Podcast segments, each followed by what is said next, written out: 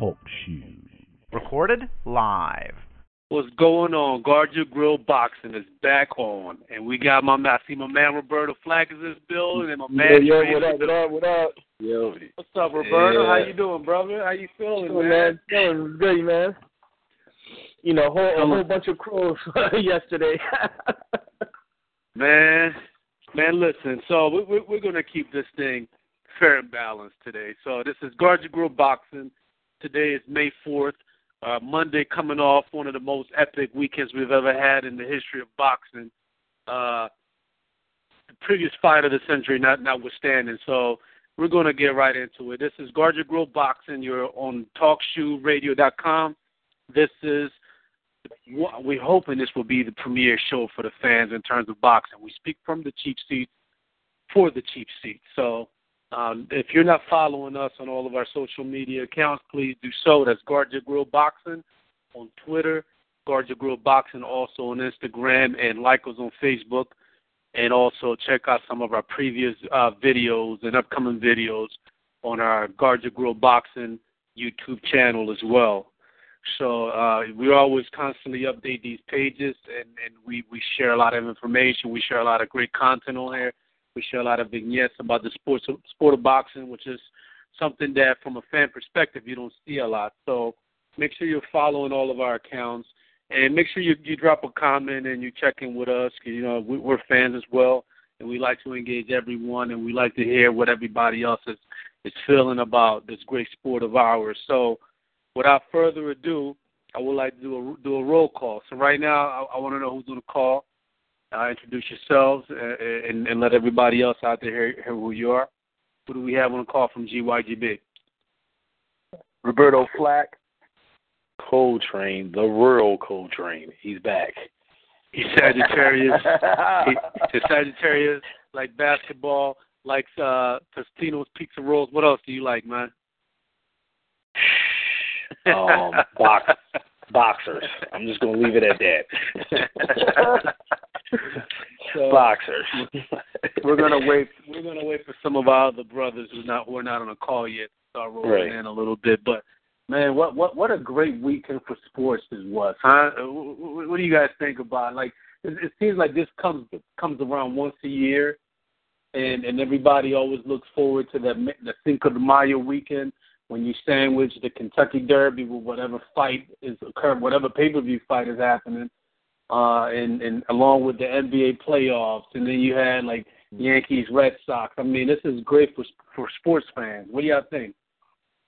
I mean, and even before that, the NFL draft, like that Thursday Yeah. prior. I said, yeah, yeah, you're right. I forgot about that. And it, Yeah, and so it that was some- kind of like a precursor. And there was some great deals that were made throughout the weekend too. There's a lot of a lot of uh, shuffling and moving. We know here uh, in our hometown, uh, the Wizard, the Wizard of Oz, Chip Kelly was willing and dealing all the way through the sixth round. So Hashtag do the deal. do the deal, which, which did not, which That was did not trending. get done, man. Did not get done, man. I had a hashtag going called "What would Chip What would Chip do?" And Well, yeah, I saw Chip, but I mean, you know what? Give him props. He didn't train. He didn't. He didn't sell the the farm. You know, he No, kept the he assets. didn't. So, damn if you do culture. So, uh, But um, just real quick to your point, Doc, about this week. Um, it, it was it was epic. Um, the build up, um, everything involved, the NBA playoffs, the Derby, like you said, the draft, and one of the people we got to give thanks to, um, uh, allowing this to be such a big boxing weekend is Oscar De La Hoya. Um, people forget this was his original date, this Cinco de Mayo date, and Floyd just kind of took the baton and carried it on. So looks like tr- uh, a legacy was started. We didn't even know when De La Hoya was fighting on that date that that was going to be a big date for boxing, and I think it will continue to be one. You know, whoever that next star may be, Canelo Alvarez or whoever. You know, so I think it's it's always going to be a great weekend. Biggest last weekend, who knows? You know, you know the interesting interesting thing about this is that when you're talking about Oscar De La Hoya and, and whether you're talking about the uh, the Golden Boy from when he was with Top Rank or the Golden Boy who went uh, went solo with with Richard Schaefer and, and was independent, they they to me invented the whole trend of marketing boxing for new media. And, and a lot of people don't understand that like boxing was a pretty pretty well insulated sport when it came to the marketing and the brand and aesthetic of it. It really didn't outside of the hardcore purists, you know, that will buy a ticket to see a, a, fight in a stuffy gym. There was no such thing as marketing outside of the the boundaries of the sport. And, and when you started seeing Oscar uh, being the, uh, you know, it, I guess it did help that he was an Olympic gold medalist and he was a very, uh, uh, I guess, uh, photogenic cat. You know, the media took to it, and you started seeing a lot of different partnerships and things of of, of the sorts that you never saw in the sport uh, in the sport prior to that. So he definitely gets a lot of credit with that. So I think uh, our brother R- RD, are you on the call right now? Or is that sleep? Yeah, that was sleep. That was sleep. Okay, we waiting on RD. Corey here, probably. too. Corey, my, my up, son bro? call him Sleepy's Sleepy Mattress. My man, Who, yo, called, you you. said, who fat called me that? Yeah, yeah. hey, guard your grill. We have we have one of our one of our brethren on the on the call. That's Corey, who hasn't been here in a, in a minute. So Corey Corey is definitely a, a, a one of the soldiers for the brand. So the real ally. Ally. there you go. So uh, as, as we uh, as we build, we have a great show. I mean, it's a lot to cover. So so that we can move things along, uh, I, I want I want us to talk about this card that uh, that we just we had this past Saturday. I mean, it culminated in the main event, main event that everybody was had their eyes set on, and and you know the world stops. What was what was the tagline? Uh, what was the tagline for the promotion? Finally. the world awaits, or the world stops, or something. Anyway, before we go into that main event, there was some interesting Fight of the fights. century. Fight of the century. There you go. You know all the hashtags. Before we get into that fight, I want us to talk about a couple of the fights that took place in that undercard. You know, the first the first fight, uh, the first televised fight was Vasil Lomachenko with, versus Gamalier Rodriguez, and that was a, a 12 round featherweight title fight for the WBO strap. Uh, Vasil Lomachenko was three three and one coming into that fight. Uh, Gamalier Rodriguez was uh, 25 one and three, and it, he got a TKO in the ninth round. So we're we're pretty big on Lomachenko around these parts. So I want to I want you guys to really get into some of the particulars of the fight. So without further ado, without further ado, I want you um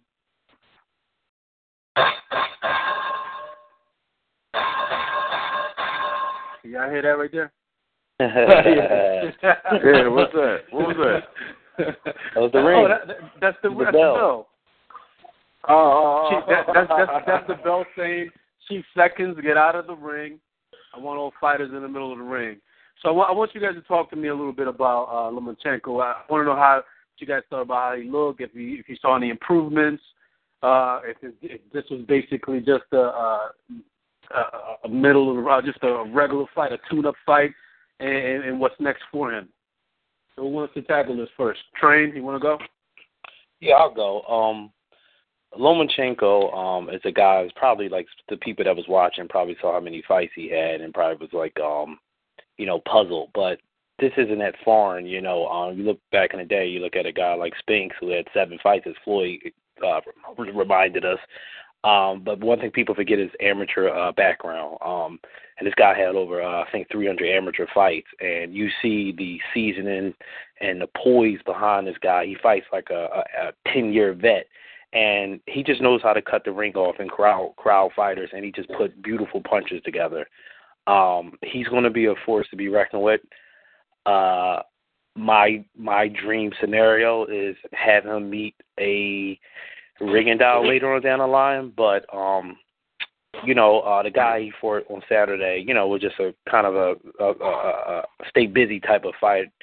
But he's going to be a problem, man. He cuts, like I said, he cuts the ring off well, and he's very seasoned. You know, uh, if you haven't seen him, if you just got uh, uh, introduced to him, uh, check out his fight against uh, up and coming Gary Russell Jr., who was dubbed to be, you know, a big time prospect, and watch what he did against him, and you know, you'll see what I'm talking about. Corey, you haven't been in a minute, and I know I know you're pretty big on Vasil Lomachenko. Did you see the fight this weekend? I um I caught it in spurts because unfortunately I was one of the Comcast victims in this Oh, uh yes, yes. in this equation. Um, but I did catch it, you, you know, between freezing frames and and uh, pixelated screens and things. But uh, from what I saw, um, Lomachenko is everything that we believe him to be. Um, I think he got excellent footwork. He knows how to cut cut off the ring. Um, one thing that I saw that was a little bit different, we talking about did he improve? He showed that he got a really good inside game. And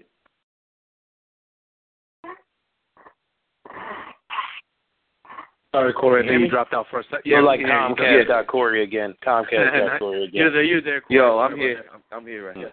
Yeah, I heard. But yeah, I think he showed us that he has a little bit better of an inside fight game than than we thought of. I think he's just an all around solid fighter.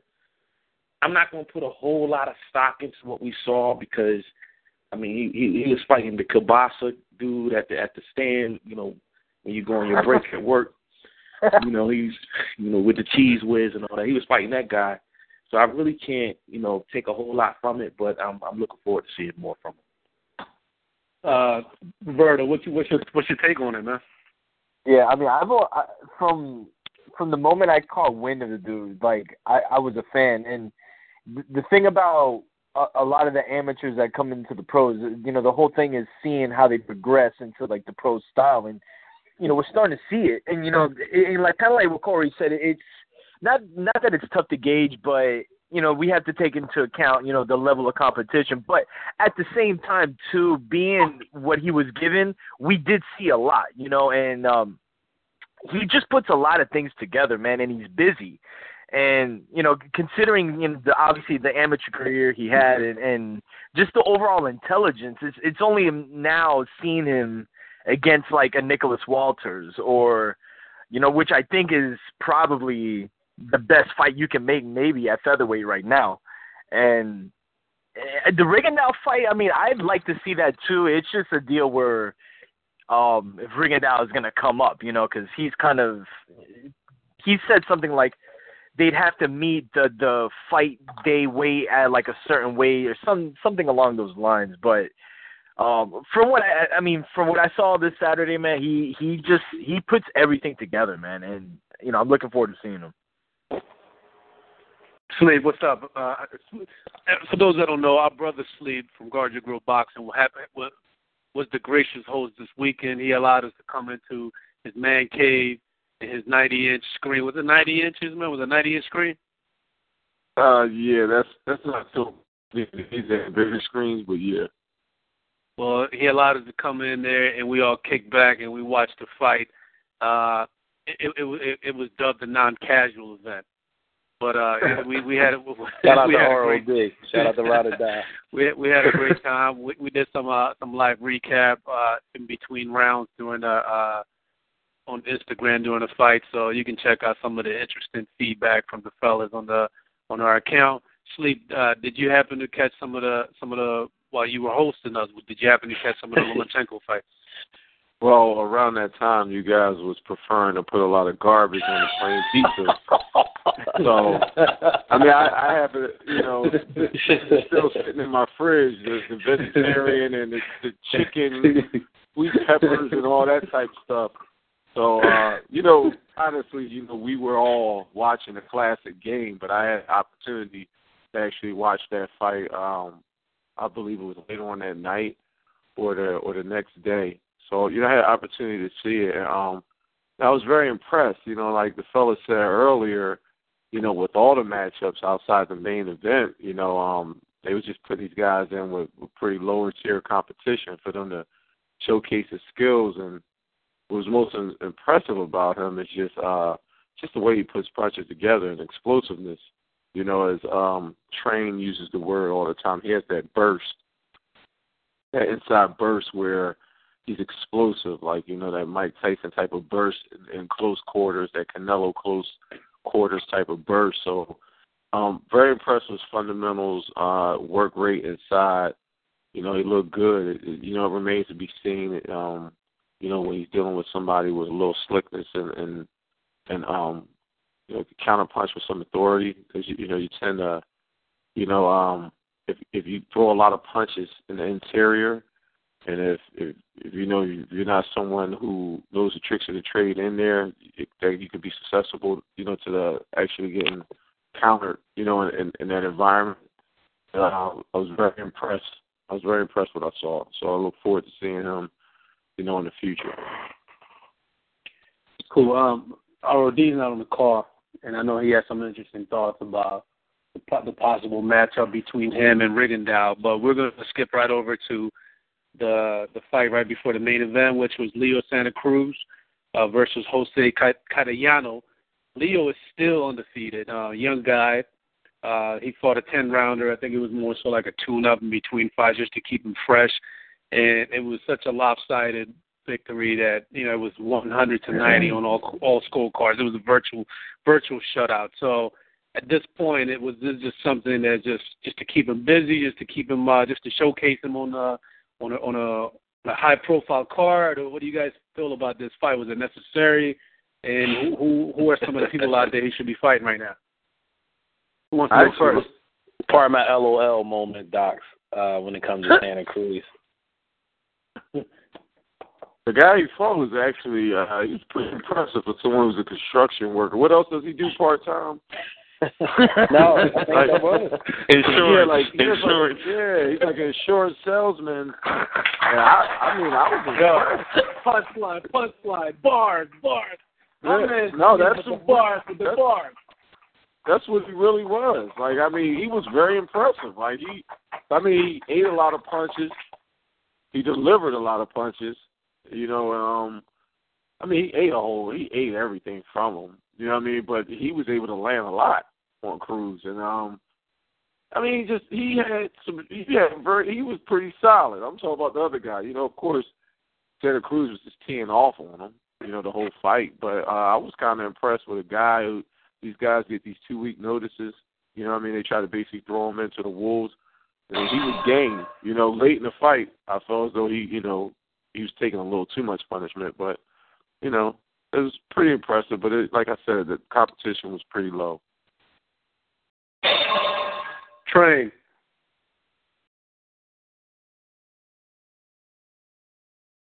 I like the sound effects, by the way. no, but nobody answered the bell though. Everybody's scared to answer that bell. Anybody else had any thoughts on uh, on Leo? It goes to show you what exactly we thought about that fight. No one really can follow up with what Sleep said. Um, the the maraca shaker, because you know I call him a maraca shaker because he like to shake that right hand. he twists it around like he's shaking his maracas.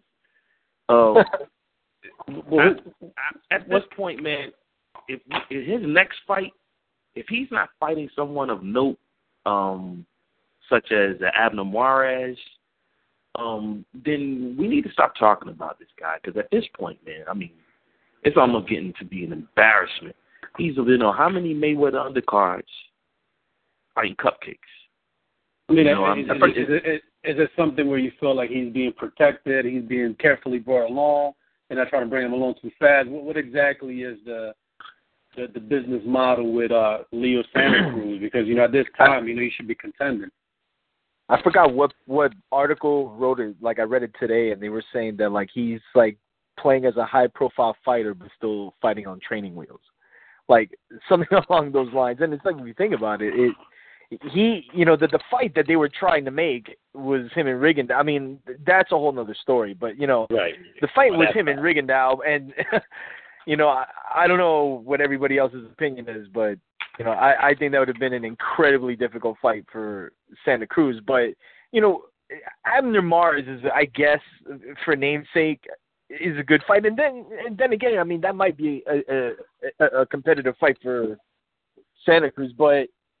I mean, I don't know, man. The jury's still out on him as far as you know what he can do against the upper echelon. Because then you're talking about like the Lomachenkos of the world or the Nicholas Walters of the world. If he's gonna, if he's gonna stay up at 126, because he moved up, right? I mean, or is that like official? Like he's staying at 126? We're not sure yet. I know I know he was uh the super bantamweight prior to that, right? So where's he at now? Right, yeah. because there's Quigg and and you know that whole situation. But I don't know, man. I mean, I, it's it, yeah, it's like uh, if he doesn't fight anybody of note in his next fight, I mean, I, I really don't know like what we can really do as far as him just like getting any more credit. I mean, because I don't know how many of these guys he could keep fighting. Who's the Well, who's a, is he I mean, you got? Gary Russell at the weight class. I mean, That's I think true. that would be That's a great true. matchup, given Yeah. the fact that Gary Russell is a boxer and he's a come straight forward, you know, Yeah. guy. I think that would be a, a entertaining fight. And um, given the fact that we saw, you know, what happened to Gary Russell, Gary Russell t- tends to do good against guys that want to put a lot of pressure on him. So, He looked good in his last. I mean, that fight is out there, and they both without hangers. Well, I'm gonna Yeah. I'm gonna tell y'all something. Um, Santa Cruz has zero defense and he's devoid of Right. power. So he fights a Margarita st- Margarito style, but he doesn't have devastating punching power. And I don't know if his chin is going to be able to withstand, you know, someone with with real punching power.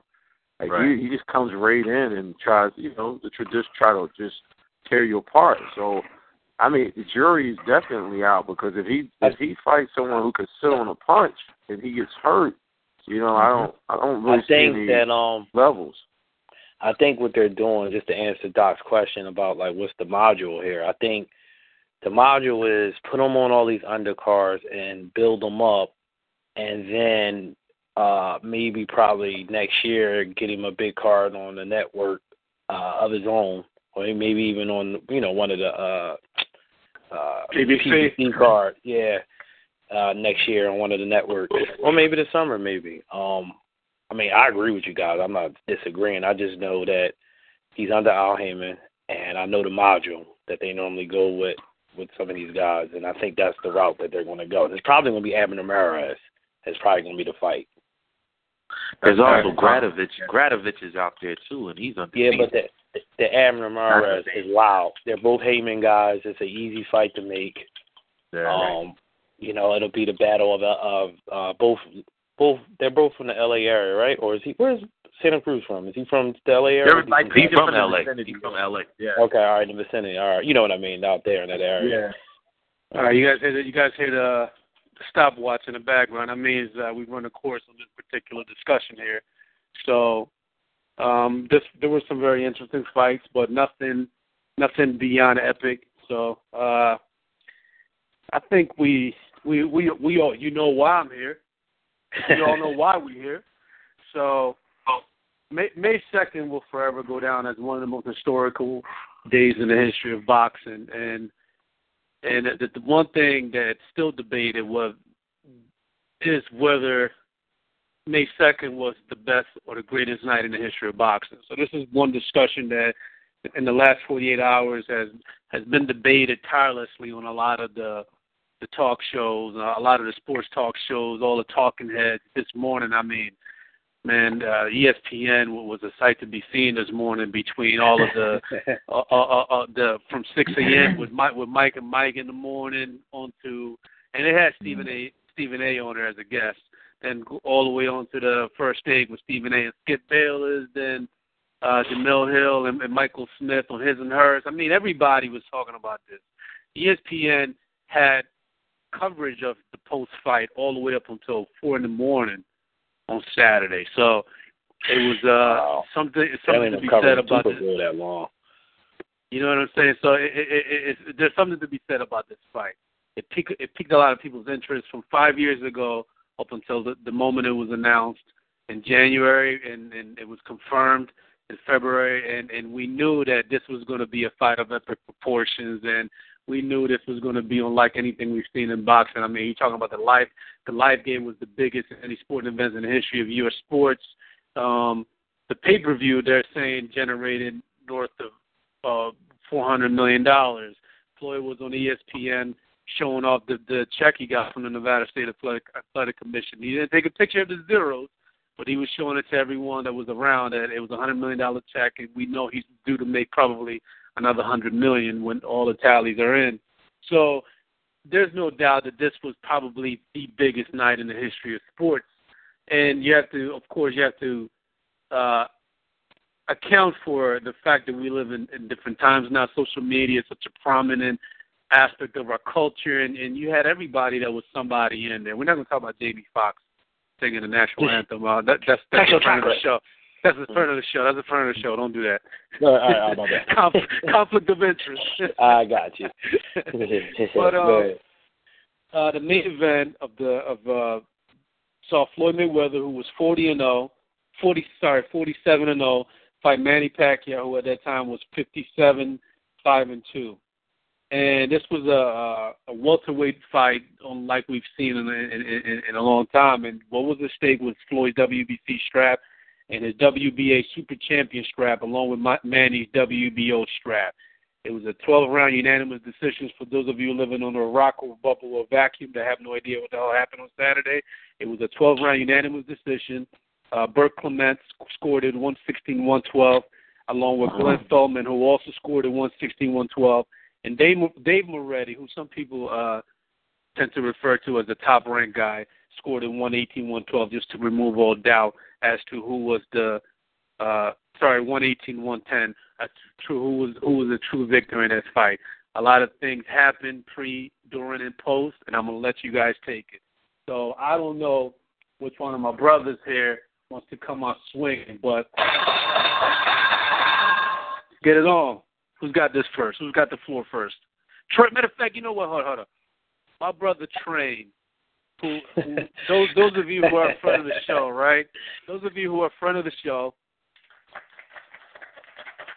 you are, you guys are the real MVPs out there.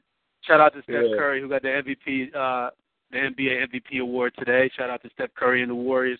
But those of you who are friends of the show, you are the real MVP. And you guys have known for years that my brother Train has been one of the biggest advocates for Floyd Mayweather and his fighting style.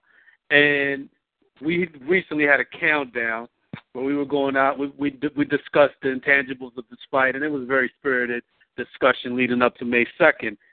Train bit the bullet and decided to go against his his his own tradition of picking Floyd in, in, in virtually every fight, and he chose Manny Pacquiao and he caught a lot of flack for it. And he was dead set. And I'm not trying to ridicule him. I just want to give him the platform to to to address this because he he, he picked uh, Manny Pacquiao, and he also what happened. So, Train, I want you to address this. I want you to come out swinging and talk about this. There used to be this movie back in the '80s called The Hit, and uh, it was one of these '80s cult classic movies, and basically, uh, there was like this type of demon inside of everybody that got passed along. And I don't know, man. You know, I think something got passed along inside of me, like the hid. No, I'm just kidding, man. Um, you know, I had a feeling, man, and I went with it. I went against, you know, everything that I believed in, and and like you said, anybody that's been following Guard Your Grill box, boxing, you know, I coined the phrase "silent uh, science beats violence." Um, I thought, I thought that uh, Pacquiao uh, effective aggression uh, would be the difference in the fight. I thought that he would score uh, phantom punches. I thought he would let his hands go and you know, get those swing rounds. Uh, thought Floyd would have moments when he laid on the ropes, and that would give uh, Floyd, excuse me, Pacquiao opportunities. Um, there were some moments that were there, but Pacquiao just didn't capitalize on them. And and I'm gonna get to Floyd in a second. I just want to talk about Pacquiao first and what he didn't do. Um, and he just, just, just at times just looked disinterested, you know. But I, you know, I'm, I'm not in his mind. I, I don't I don't want to speculate that he quit because I don't I don't really know that to be certain, but some of the things he did was just out of character and it was just kind of comical if you turned on you talked about all the shows that was on ESPN and some of these other shows and the blame was being placed at Floyd's feet for not engaging and if you look at it objectively it was actually Pacquiao was the one who wasn't engaging like he should be.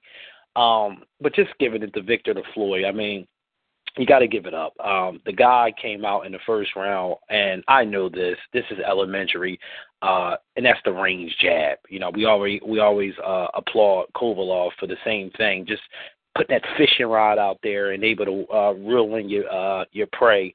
And once he was able to range find Pacquiao from the very first round, in my mind, I was like, "Oh boy, this fight is over already." because if a fighter is able to do that, he's able to dictate the pace. And Floyd was able to find him uh, with that range jab often and whenever he wanted to. And there was times when you know Floyd decided to take breaks because it was so easy for him to find him with this range jab, and Pacquiao uh, uh, inactivity also allowed Floyd to capitalize on you know just throwing right hands at will when he wanted to. All in all, um, I let my brothers brother and ch- chime in here. Um, you know, Floyd shows show why he's the greatest uh, of this time of this generation. I don't, I'm not going to say the best ever, but he's the best of this modern day generation, and he proved it on Saturday um, by fighting his contemporary and his so-called equal. He made easy work out of it. I'm gonna keep this. uh I'm gonna keep this going since uh I guess we're gonna go, you know, with the guys who picked Pacquiao to win. so uh I was probably the first one out of the GYGB family to say I thought that Pacquiao was gonna win this fight. Um watching the fight right out right out the gate, I just saw this fight wasn't about what Mayweather was gonna do. It was about what Pacquiao needed to do to win this fight. Um, let's just, I mean, everybody probably could agree that Mayweather did what he normally would do. Pacquiao didn't do anything that we thought he normally would do. Now, is this based on slippage, or, or or was it based on the fact that he was just being neutralized? I'm willing to lean more towards a spot in the middle where I would say he was neutralized by Floyd's. Every time he tried to get aggressive, he got countered. And I think because of being knocked out by Marquez, that final that actually did come into play. It's like, okay, now I need to be careful. So Pacquiao didn't implement none of the game plan that I thought he would have implemented in order to win his fight. Everything that I thought he would have done that made me choose him to be the winner of this fight. He didn't do none of that. This fight was based on volume. And you're not going to win a fight against a master boxer equaling or or throwing less than he does in terms of punches. It's impossible. It's mathematically impossible. And that's exactly what we saw. Pacquiao didn't do anything. And I will say that um, the excuses I don't know if we want to jump here first, but I have to say this because I'm thoroughly disappointed. As a Pacquiao fan, I'll be the first to admit I'm a Pacquiao fan, as well as a Mayweather fan. But being a Pacquiao fan, I'm thoroughly uh, disturbed by all the excuses going in. So uh, we're, gonna, we're, gonna, we're gonna, we're, that's part of a different segment we're going to address Okay. as far as the as far as the post fight stuff. Um, we're going to stay with Repentance Square here. Roberto, you were another one that picked Manny Pacquiao, so you, the floor is yours right now. And I want you to tell You- me, if you can, in your breakdown, what what were some of the things that would have changed the fight? Um, if if if it was possible, I want you to talk about some of the things that would have probably changed the fight and changed the, the outcome and or in key moments in the fight that you really felt like, okay, this is this fight is leaning this way, and I don't see this particular fighter making the adjustments he needs to make to to change the outcome. Can you address that? Well, I think from the, from the jump, I mean, obviously the fourth round. I think it was the fourth round where he hit Floyd with that left, and you know he staggered him back. I mean, that was the only point where there there was any opportunity. And mind you, there was still time in that round. You know, there there was opportunities for him to just capitalize. But um, to kind of touch on what like Corey was saying, it, it, it's kind of a deal where like at least for me, early, right from the get go, from the first round, one thing I noticed, and, and, and I, I kind of made mention that I didn't think it would be an issue in the fight, was the size differential. And I think when when the fight, right when the bell rang, and I and I saw them really matched up, I was like, wow. And then right when Floyd started just flicking that jab, and, and it, it was kind of like the fight in a way from the first 10 to 15 seconds was kind of it, it kind of began and, and Floyd dictated the pace from that point. point and there were there were spots where you know Pacquiao I he he had to get it in the motion to take risks. And I and for me that was like really the whole MO going into the fight. Like was Pacquiao had to take risks and really move, and it became almost in a sense like the Canelo fight all over again. You know, where Pacquiao for a lot of the fight just kind of stayed in the middle of the ring and tried to box Floyd, and it was like I I think in a way Pacquiao kind of got intimidated by the size and seen as like Floyd was just like giving him that range. It, it was tough for him to kind of really prepare or, or set any attack, and and when you kind of think about it, it, it I don't think they had really a, a plan B or C, where you know, and, and it kind of like just showed after like really the fourth, fifth round, you know. So, uh, brilliant performance by Floyd, man. I mean, I really can't say any more than like you know what you guys already said. I mean, I I think it, it kind of uh, it, it's you know people will call it a, a legacy cementer, but at the same time, you know, you you think back and you know, might would have this would this have happened like five years ago? You know, with, with a, a younger Floyd and a younger Pacquiao. You know, it's because it, the size it wouldn't have changed. You know, it would have been the same guys, just you know, five years younger. So, uh, but yeah, I, I, I mean, not not to drag it on, but I, I think really it's more of Pacquiao than Floyd as far as why things didn't occur like maybe many thought would happen. Because I mean, I, I at the end of the day, Floyd did fight his fight. There there was really nothing different that Floyd did that he hasn't done in the past. Good point. Sleep, come on out swinging, sleep. I really, there's no need to really come out, you know, swinging. You know, I'm gonna use a measured jab and disrupt your timing. But uh, you know, um, the fight didn't go exactly the way I called it. Um, it's mainly because of, you know, contrary to what Roberto saw, I kind of saw the opposite as far as size. Like Floyd, I thought Floyd, when when that bell rang, he was going to look decisively, you know, larger than Pacquiao. Like Pacquiao, the way he rehydrated, the way his body looked, you know, it was a mystery to what Floyd's size was. But they didn't look that far apart weight wise, as opposed to the way Floyd and, and Marquez looked in the ring. Like he just looked like a too way too big for him. So I think that contributed to the fact of um, you know, um the way I anticipated the fight to go. But back in '09, I kind of predicted this type of outcome where the fight would just turn boring from um the fight becoming lopsided.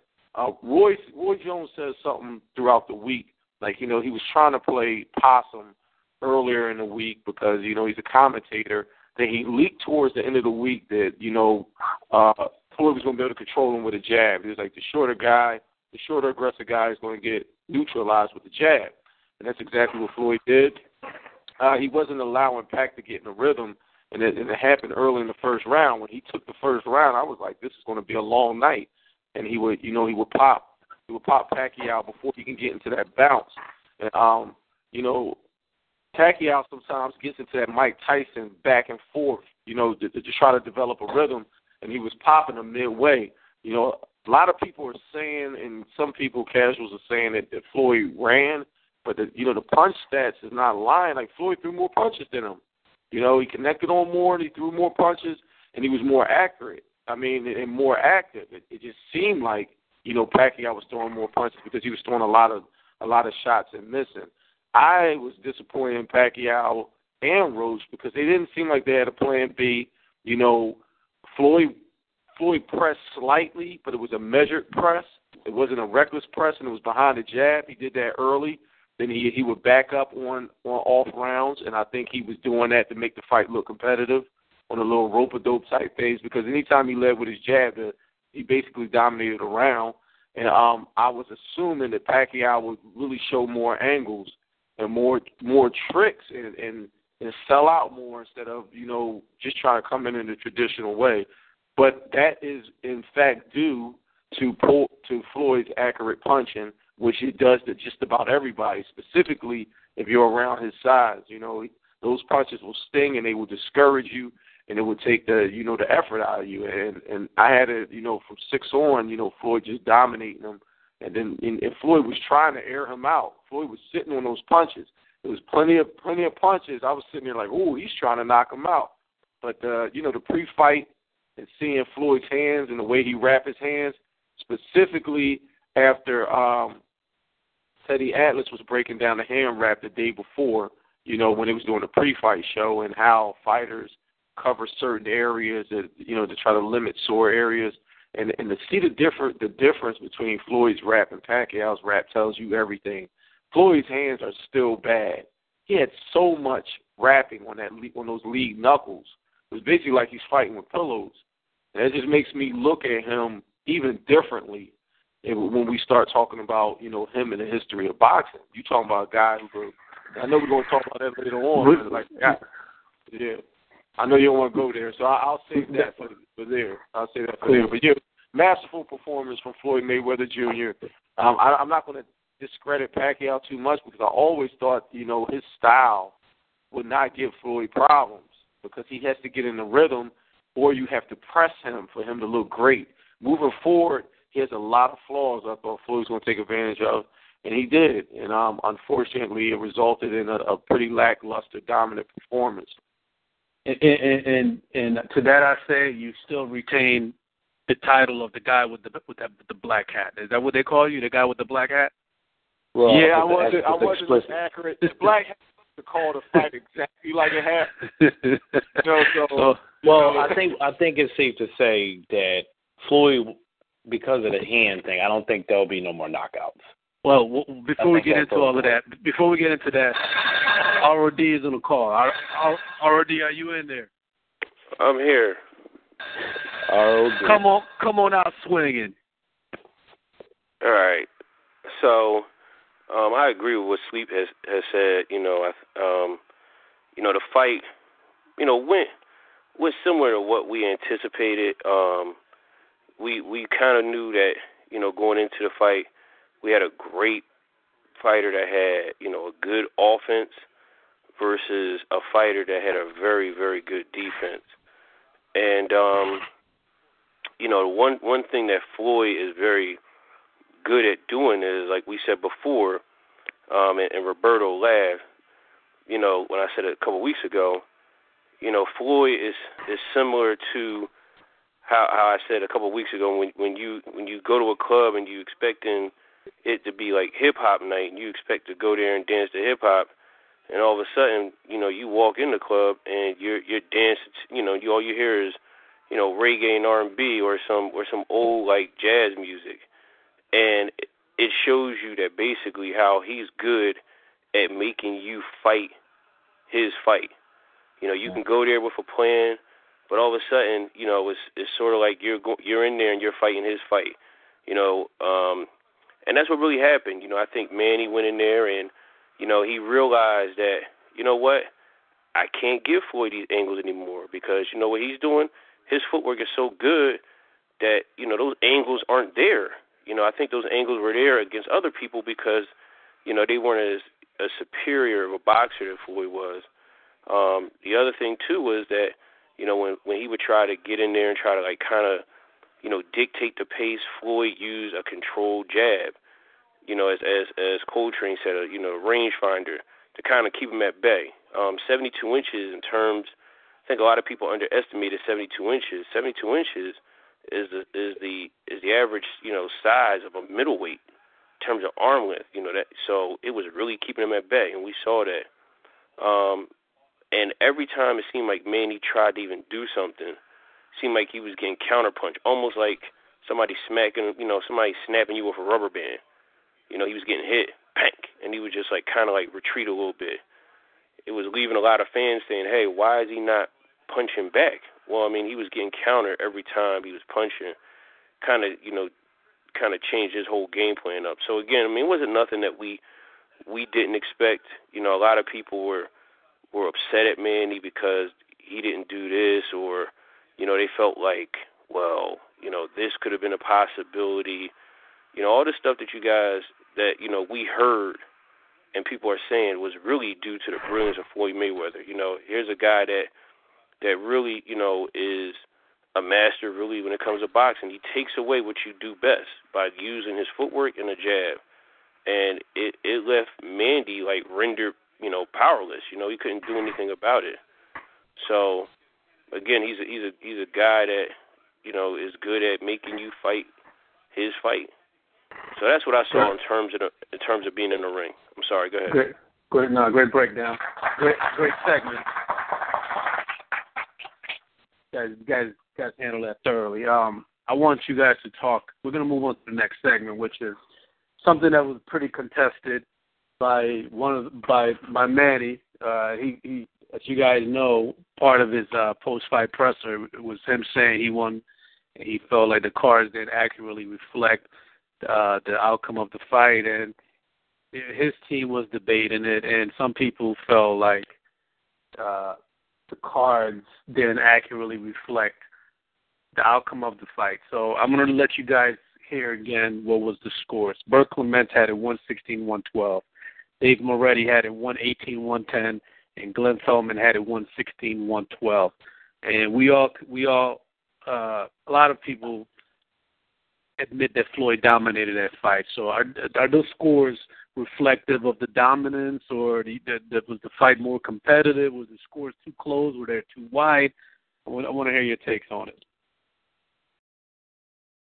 I had Dave Moretti score. I had it 118, 110.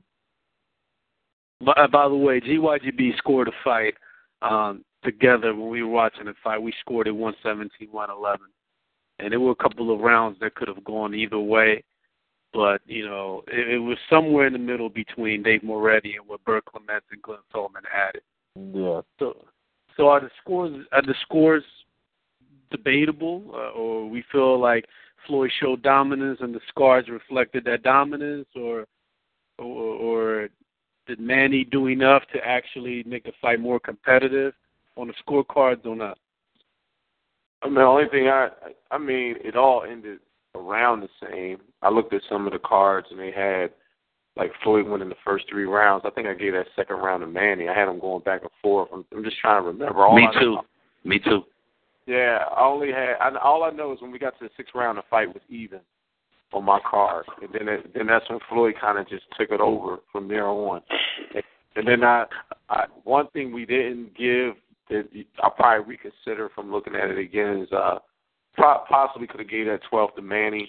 Like I, I know I gave Floyd like every round on from seven on, but um, Mm-hmm. he, I think he landed some clean shots there too, if I'm not mistaken. But I know he was on his. That was the only round he was kind of slightly on his bike. You know what I mean? But um, yeah, that's the only thing I see differently at the end. Is the numbers still came out the same. It was a dominant performance from Floyd. Uh, well, I want you guys to keep that in mind because one of one of the segments that the final segment during this recap is going to touch on the state of boxing, and a lot of what I've been reading in the press, uh, there's still a perceived confusion as to how you score a fight and how you judge a fight. Not necessarily score a fight, but how you judge a fight, and and and, and it centers around uh, who is the aggressor versus the guy who's maybe perceived as the, the guy that's running, which in ter- which in boxing historically we know boxing is basically hit, don't get hit. So an elusive fighter gets props as as someone that may be a scientist. So I want you guys to keep that in mind. Remember the scores when we talk about this. I want you guys to give me give me something so that we could create the right messaging out there and add to the dialogue of the confusion with boxing because a lot of people look at you know they come compare the sports when you compare combat sports and the most prominent combat sport out there is MMA. So they have a, a different scoring uh, merit system than we do in boxing. So that's creating a lot of confusion. We'll talk about that in a few. Um, anybody has anything else to add about the scores before we move on to this other segment? No, I think this is right or die. I think the, the scores are indicative of. I'm getting feedback or whatever that is, but I think the scores are indicative of what happened when you look at the uh the the, the CompuBox. And sometimes we we laugh at CompuBox, like you know we look at it as kind of like the annoying little brother. Like, okay, well, what what is its purpose? What are you here? Why is it here? It's annoying. All these stats, but you know, again, it, it was just indicative when you look at how unproductive or how you know Manny always comes in with a purpose. He comes in productive, and he had a plan. But unfortunately, when you look at the the CompuBox, it looks as though Manny's was was kind of unproductive or kind of like didn't throw his usual amount. and actually Floyd was was uh you know countering that countering that amount a lot. So you know I think the scores are are indicative. You know I I, I give kudos to the referees because you know even some of the the most diehard Pacquiao fans are, agree with some of those scores. You know I think the most people agree with that 116 112, but kudos to the to the judges who were not swayed by the oohs and the ah every time Pacquiao threw a flurry and Floyd was in there like kind of like dipping him and and Pacquiao wasn't really landing a clean punch. You know, to me that shows that um you know in these big fights there there are judges that really are not swayed by the crowd. They really just sit there Go ahead. Great, no, great point. I was going to say they call it the sound test versus the eye test, and that's something that's easy to do in boxing. You get carried away with the the oohs and the ahs, and and and not really follow the action and score score the sound. So you're absolutely right. Um, I wanted to add, since you brought up CompuBox, this is very important because a lot of people really don't understand it, and, and there's a reason why I brought up the scoring. So we historically we all know Manny Pacquiao is just a whirlwind, and Floyd actually I threw him by six punches, and I landed him uh, by over 60 punches at a connect percentage of 34 to 19 percent. He out he threw 267 jabs to Manny's 193 jabs. He landed 67. Manny landed 18. He connected 25 percent of one out of four of his jabs landed to Manny's barely one out of ten. Um, power punches thrown. Manny threw 236 power punches to Floyd's 168. Floyd landed uh, 81 of those power punches for all, uh, almost 50% connect rate at 48, and Manny landed 63 for a 27% connect rate. So he he landed one fourth of his power punches, and when everything was tallied up and averaged out, Floyd was Floyd threw 36 punches per round, connected on 12. Manny threw 35, connected on six. Now that if you really want to get into the numbers, number men lie, women lie, numbers don't. That tells you everything you need to know right there. So if the judges are looking at that action, you know it's pretty hard to dispute those scorecards because those are some telling numbers right there. And if you were if you were to look at the particulars of the fight, you could say one fighter, when you talk about ring generalship, and one fighter fighting his fight, you consider the fighter A in this in this particular instance being Floyd fought the fight more so than fighter B. So I don't think there's anything else we can dispute about the card. So, but I want you guys to keep that in mind because we're going to talk about this in the next in the segment after this because we need to educate the public out there as to why boxing is boxing and not and not brawling. So, um, now that we we talked about this, this was a fight that was years in the making. You know, a, a lot of people doubted that it was going to get made. A lot of people felt that, you know, after this particular fight took place, that nothing else could happen in boxing that would mirror or equal this, and they may be right. I mean, this was a pretty hyped up promotion. So, it, when when you look at these two fighters, who who have Floyd has fought a lot of fights. He's been fighting for almost 20 years, 38 years old. Man, he's been fighting almost just as long, if not longer and he's 30, uh, 36 years old. What are potential future matchups out there? Retirement, retirement talk notwithstanding, what are some of the things that are out there for Floyd as he goes after 49 and 0, and Manny Pacquiao as well, since he's been in some serious wars and some of his luster has been has been wearing off. Uh, you know, after he he keeps taking L.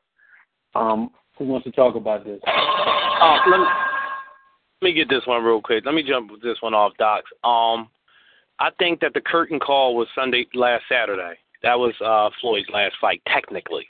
Now, um his farewell fight will be in September literally. Um and I think he's going to get a softball on the way out the door. Um I think that the Everest aka Manny Pacquiao already has been conquered. Um I know Roberto had hit me off with a text earlier about some rumblings of him maybe having his last fight on CBS and I think it'll be against a soft opponent. And I personally believe he deserves the right to kind of have a farewell fight, especially after you know conquering uh, his so-called equal and making it a lopsided affair. So I think that what you'll see, and I'll just throw a name out there for its and giggles, and I'll say a guy like Danny Garcia, who's a name out of the names that's left. um, a guy that Floyd know he can beat and probably beat and probably will beat soundly. Um, so if I had to guess, Docs, of a name, that's the name I would probably guess. Easy fight, Haymon guy, 47. Danny's moving up. Pop can sell a fight. And I think Floyd uh, he flies off into the sunset until they back the uh, Brinks truck up for number 50 while he's retired. You know, today I was I was watching um one of the, one of the shows. Oh, I'm tired of plugging those shows. They don't put no money in our pocket. yeah, right. but Teddy Atlas is one of the shows, and he says, uh, as brilliant as Floyd is as a, as a master marketer, he feels that with all of the stuff that's going on in, in the sport, that you know he might do like you're saying, like you guys are, are alluding to. He might take a softball fight as a farewell fight, disappear for a year or two, and come back two years later when people have forgotten about this underwhelming debacle and possibly um, close out and get the 50th victory. Is that something that's a possibility? Um, anybody else want to talk about that? I, I want I want to step in. Um, there was a movie called uh, uh, is it Go Get You Sucker? What was it? Um, what's the what's the I'm name of the get you, joint? sucker. What is it? I'm gonna get you, sucker. I'm gonna get I'm you. gonna get sucker. you sucker. I'm going to Yeah, Jack get of spades, man. Yeah, Jack of spades. It was in, it was in the theater. It's Like I disagree, homeboy. I disagree. I, I think I think the last fight was not going to be the last fight, but I think the fight that he's going to exit and uh, allegedly close the curtain on is, going to be the one that's going to garner him the most prestigious belt in boxing. That green belt that Cotto has, and it's going to be a fight against Cotto for the middleweight title. We've been calling it the and one belt because of how Cotto got it with got it from a man with the and one shorts, the fraudulent belt. but it is the belt with the lineage, and Floyd has Floyd has absolutely one shot. to get get, belt. You get class for those bars with that. Those is bars. This is bars. Yeah, yeah, I like to spit. I like to spit. The and one belt. And, and, and listen, like like my man, like my man Eminem says, you only have one shot, one chance, and you're gonna seize the moment. And he's not gonna be able to grab that 160 belt. This is the perfect opportunity for him to ride off into the sunset with the 160 belt to submit his argument that he's the TBE. Once he does that and rides off to the sunset, the amount of money they're going to offer this man to come back is going to be so ridiculous. And he's going to pull his comeback wearing the four or five Jay Z line, you know, not to play games with you. And then we're going to see Floyd probably, um, I say it won't be that Cinco de Mayo, maybe that fall September. I, I don't know, but he's he's going for fifty, and the fifty is going to be the softball because he's going to have 50 every, can be the softball, though. Wow. So you know what? No, no, hear me out. Hear me out. Hear me out because the once he once he gets the 160 pound title, right? His argument is that he's going to have one of his strongest arguments ever about being the greatest ever. Now the 50 mark is just a number of being undefeated. That could be against anybody. He's already accomplished all these things. I think that's the softball fight to go for 50, and then the story's going to compel about him being older and being out the game, so he'll be able to justify it. He'll be able to justify the softball. That's my opinion. All right, so so you bet you guys are making a, a point, a valid point here in saying that uh, you know you got to remember 50's also one more than Rocky Marciano. 49 and zero ties Rocky, so he disappears, come back, comes back to 50. That's one more than Rocky, and that's kind of more like le- legacy builder. So we're we're talking about somebody of with, with Floyd's legacy who, who that's still being debated. You know, as we you know we're still fresh of the comments he made last week about uh, when ESPN revealed it during the Stephen A. Uh, Fan Fest. Uh, he he Dave talked. They were talking about he's he's the greatest ever. He's better than Ali. Some people felt it was shock value. Some people felt it was Floyd being brilliant at marketing and getting attention. Some people actually felt that was his ego actually feeling like he was worthy of that. So that being said, if he's if his legacy's still in question, and we feel like Manny's this Manny fight hasn't really done a lot for his legacy, should he take a more challenging fight? Because you have names out there like Kell Brook and and Keith Thurman and Amir Khan, who some of you guys here keep saying that if there's one guy that can beat Floyd, that's Amir Khan. And should he even entertain that fight to further cement his legacy, or is, or is that too much risk, low reward? So ROD, I know you're a big proponent of Khan and, and, and his fighting style, along with Suli. You guys, every day, I gotta hear this rhetoric from, from the both of you. I was talking about this is the one guy that can beat Floyd. So, it was, what does the future hold? Is the future hold Khan in the cards, or or, or, or not? And, and talk to me a little bit about why he should avoid Khan. Well, uh, Coltrane and I had always said that, and we said we agreed upon that two years ago. Um, so to answer your first question, does the future hold Khan? Does that you know magic eight ball when we shake it up? Does Khan name appear? Absolutely not. Um, I believe that Floyd avoids him, you know, by by all costs, and the reason why is number one, you know, I, I think that as Coltrane said, as Sleep said, you know, that he's entitled to that softball, you know, give me fight for that last one. I mean, we all thought that Pacquiao would, would typically have been his last fight, but you know, I think that he's he's entitled for a give me fight for the last one. And I just compare it to going to school on the last day. No one goes to school on the last day to take a crazy exam, you know, and and no one, you know, goes on their last day of work and, and, and tries to put out a fire. You know, it's supposed to be something really easy, you know, and I think that that's what Floyd is going to do. He's going to take a path that is just kind of sort of like, okay, I'm going to give you guys, you know, a softball and give myself a softball and, you know, go out high, you know, and, and as Roberto reported before, what better way than to give, you know, people something on uh, CBS. Uh, now, in terms of why we actually thought or why we believe that Khan is not the way to go, it's, it's simple. You know, when we talk about dimensions, you know, Khan, the one thing we know about Floyd, and and and Coltrane and I talked about this, you're not going to really beat Floyd unless you jab him, which is why we always thought that Floyd would lose to someone like rest in peace, like a Vernon Forrest, you know, even a Winky Wright when they were even talking about that fight at that time. It's just that you know if you look at the people who typically have given Floyd trouble, everybody throws out a softball. A softball, you know, it's really people that really have jabbed him. You know, to disrupt his time, has disrupt his rhythm. You know, when you look at the people who've given him trouble, and the times they've given him trouble. I'm not talking about the people that have given him one punch, but the people that have put him under a lot of duress. When we've seen it, we're, we're typically people that jabbed him. Amir Khan has a piston-like jab. Amir Khan is not looking to knock really Floyd out. Amir Khan can can beat Floyd by just simply boxing him, by simply throwing, you know, combinations and and throwing off of a jab. Um, when you look at how other fighters come in and fight Floyd, you know, it's just the way how Floyd wants them to fight. Floyd wants them to basically engage them. He wants to be the counterpuncher. I think at this point in time, I think it's going to really be hard for Floyd to really do that against Amir Khan. You know, and Amir Khan basically has made adjustments since he's been knocked out. You know, he's got with Virgil, and you know he fights different. Before when he was with Freddie, no disrespect, you know he was fighting like he was, you know, at a at a bar. You know, like it was St. Patty's Day. You know what I mean? He was, you know, he was fighting like you know he went to throw bottles and just get in a booth and just throw a whole bunch of punches, and he was getting caught with some craziness. Now it's sort of like, I'm sorry. No, I, I was waiting for Doc to hit the the bar. The bar. Oh, the bar. Okay, bar. Okay.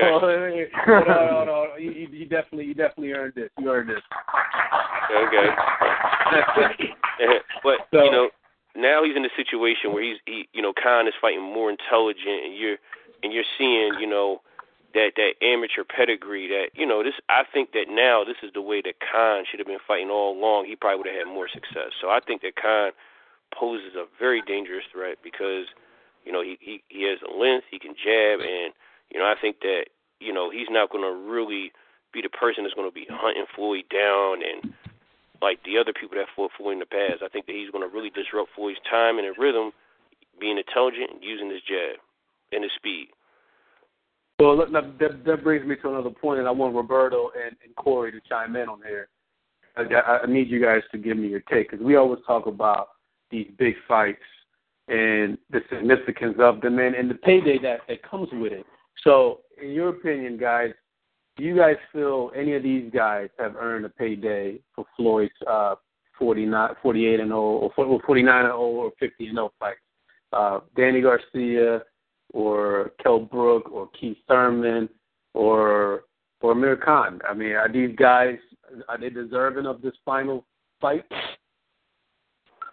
I, I mean, uh, I I mean to I mean to agree with what Dad was saying. I mean, I think this is for the, at least this fight, I mean, I think the fact, I mean, I did hear, I mean, there's apparently these rumors going around that you know they want to set up a CBS primetime date as his, and do like a big lead up, a last like hurrah, and Floyd goes out like that. And the way I look at it is, you uh, they they have to make the best possible fight without it being that uh, much of a risk. And and like what Coltrane was saying, like I think Danny Garcia just fits the mold right now where it, technically he's undefeated.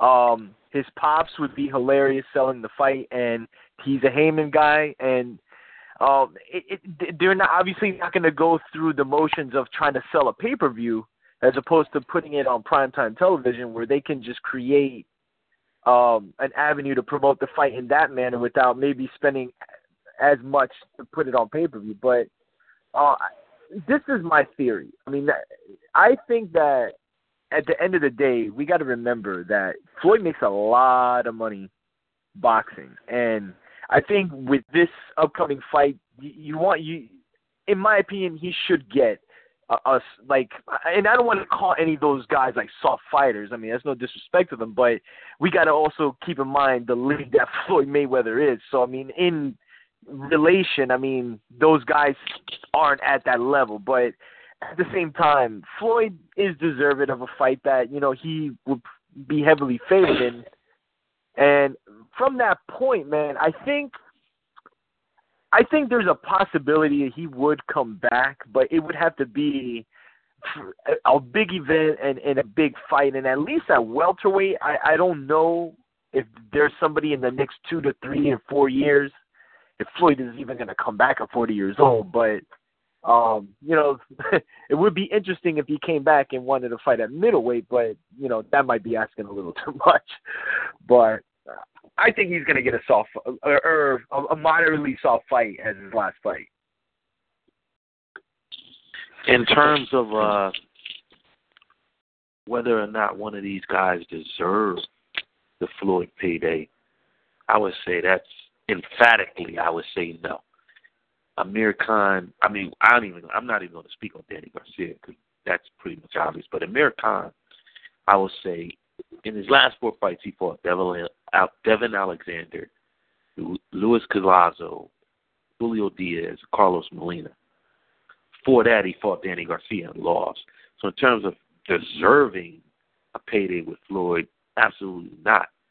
But in terms of Floyd having a farewell fight at the biggest scale, I would have to say that the Khan fight would be the biggest scale because he could take that over to Wembley Arena, sell out that place. It would be the biggest thing that it would be the biggest fight in, in the history of Europe, at least, and it would be a whole different level, and then that's a whole other different revenue stream over there. So in terms of a business move, um, that might be the best business move for Floyd. I tend to lean towards uh, what what Rod is saying, and um, and especially Train. Train actually convinced me on this because a year ago I wasn't trying to hear it, but I do think at this point Khan would be the most competitive fight for Floyd. But in terms of deserving, I, I, neither one of them deserve that payday. Well, let me ask you this: while you still, while you, while you say that, right? So, do the fans deserve uh, a, a more competitive fight as a farewell fight. And if we're talking about something to punctuate the legacy, does that matter at this point? Is his legacy cemented? Is his legacy? Uh, we have you, you were in here last week and we had the top 25 discussion for the new 20 all-time 25 list that was assembled by all the boxing writers.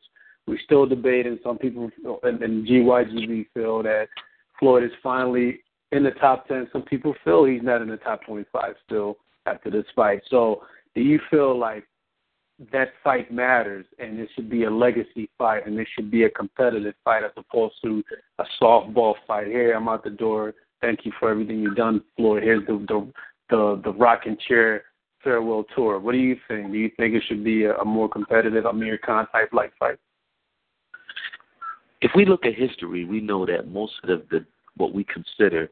I mean, if you look at the history of all the guys that a lot of the guys, I won't say all the guys that we have in the top 25. A lot of those guys did not actually go out in their farewell fight with a bang. They either went out with a loss or kind of drifted away.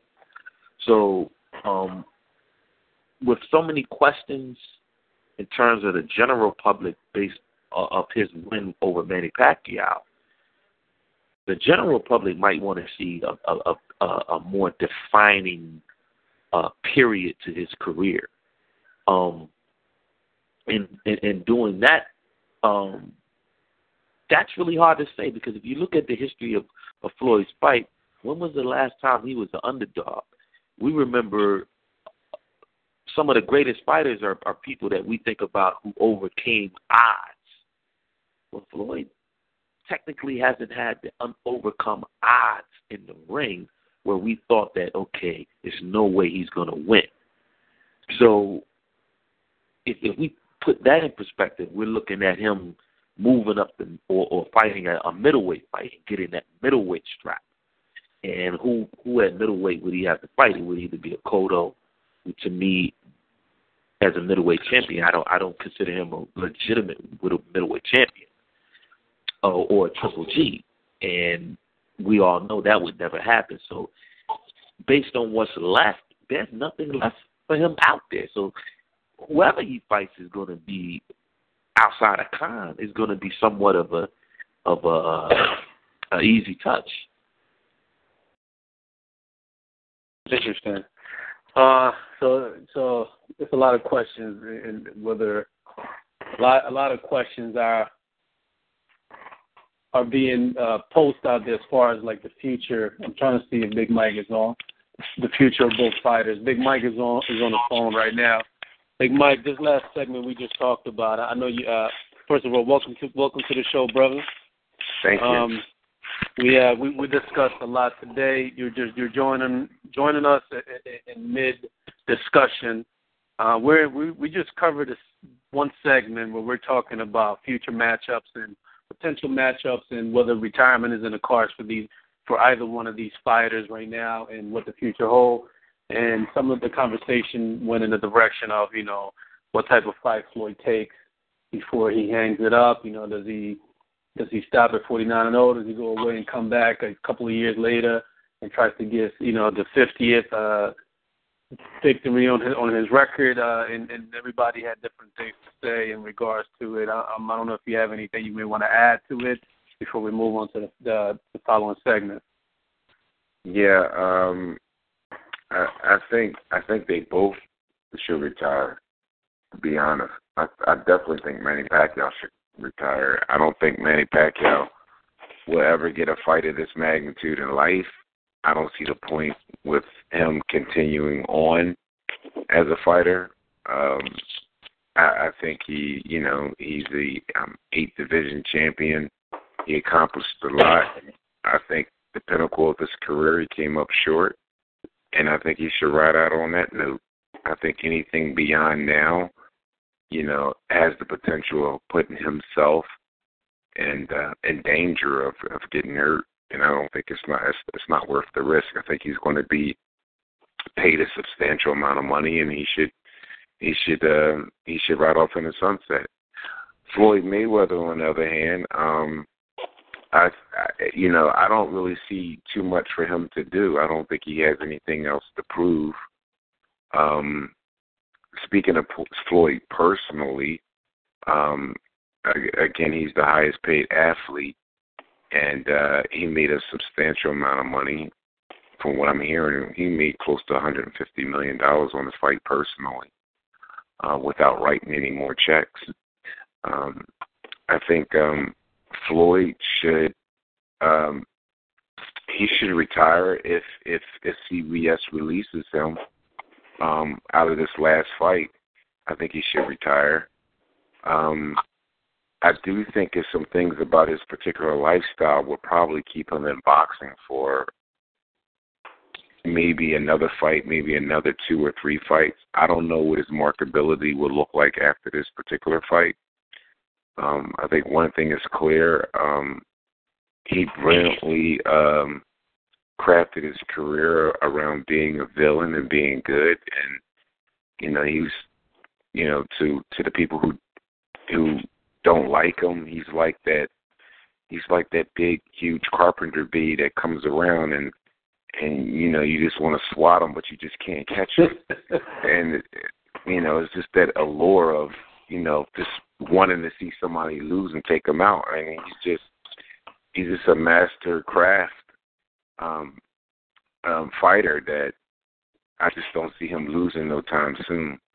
Well, you, you, you, well, I didn't mean to cut you uh, cut you off, but I want you I want you to answer something for me because you, you made me think about something he said in his post fight presser. He says that he wants to vacate all his titles and he he doesn't want to hold up any more of his titles because he feels like there's a young crop of fighters that need to be built into stars in the sport that need to fight for his titles. So we were talking about some of these young fighters like you know the Americans and the and the Danny Garcias and the Kell Brook and the Keith Thurmans, and whether Floyd should fight, who, which one of those fighters might be Floyd's if he does fight on and he does have if he does fight in September, which one of those fighters, along with Cotto, as as a possible middleweight opponent for that that middleweight belt, which one of these guys are most deserving of that payday, or or, or have they have they earned it? Are they deserving of that payday? Or is that a fluff fight? Or they, uh, should he be involved in a tough fight uh, to signal his way out of the sport? I mean, what, what's your take on that? Yeah, I, you know, I hear this conversation from a lot of people, and I, I'll just say this: Floyd is the kind of fighter is like, you know, he's like the genius kid in Floyd the class. Is the kind of fighter um, that you know when you know, it, it, to, against the average looking guy, it's not going to really look like a, a really good fight. I don't think he should go out fighting a lay. Uh, I don't think he should go out with a layup. I think he should go out and fight the best. That's you know that's remaining. Me personally, I don't see I don't see why he would go out fighting somebody um, that would be a layup to him. I think Khan is definitely would be a layup. I mean, Khan is um, as you know, I think he's he's just a marginal fighter that's just recently regained popularity, and I just think he's just like Danny. Um, is just waiting for a second exposure. I would say the likely candidate for him to fight in September would be Thurman. I think Thurman um, undefeated, and he has uh, I think he only has two fights that went the distance. I I think that would be um, I think that would be more of a, a compelling. I think that'd be worth the pay per view buy. Um, I don't. I don't think Thurman would beat him. I don't think Thurman would have a chance. But I think it would at least be interesting to see that type of fight rather than um, somebody like Khan who looked well against um, um, Devon Alexander would just be totally annihilated by someone like Floyd Mayweather. I think it would even be worse than Manny Pacquiao, to be honest with you. Um, Got it and um, I, and I, I don't think I, I don't think boxing fans would want to see anything like that. I think Keith Thurman would probably be more of an interesting type. You know, you got a master science guy, then you have a you know you have a puncher, a guy who tries to box who is a who is a dynamite puncher. I think that would be more of a that type of fight. I think um, Floyd looks better against those type of people because they keep coming forward. Um, you know, they they keep applying pressure and he keeps exposing them. Those those are the types of fights to me with Floyd that that are pretty exciting. I.e. Cotto, um, Chino, um, Zab Judah were probably one of his most exciting fights of late. Oscar was pretty exciting. So I think Thurman would probably be the best. I think Cotto would be a disaster. I think um Danny Garcia would definitely be a disaster. Um only thing I would probably want to see, only person I would want to see Floyd fight in September that would be probably of a comedic nature. Broner would be funny. I think that would be. Uh, I I think that would be. I think that would be. If he's going to take a layup, I think that's the layup he takes because we could all have a laugh as he goes out. So, um, um, shout, shout out to Big Mike for the for the Adrian Broner reference. Nobody nobody mentioned him the Chino video, the the you, the Instagram video with him and Chino, by the way.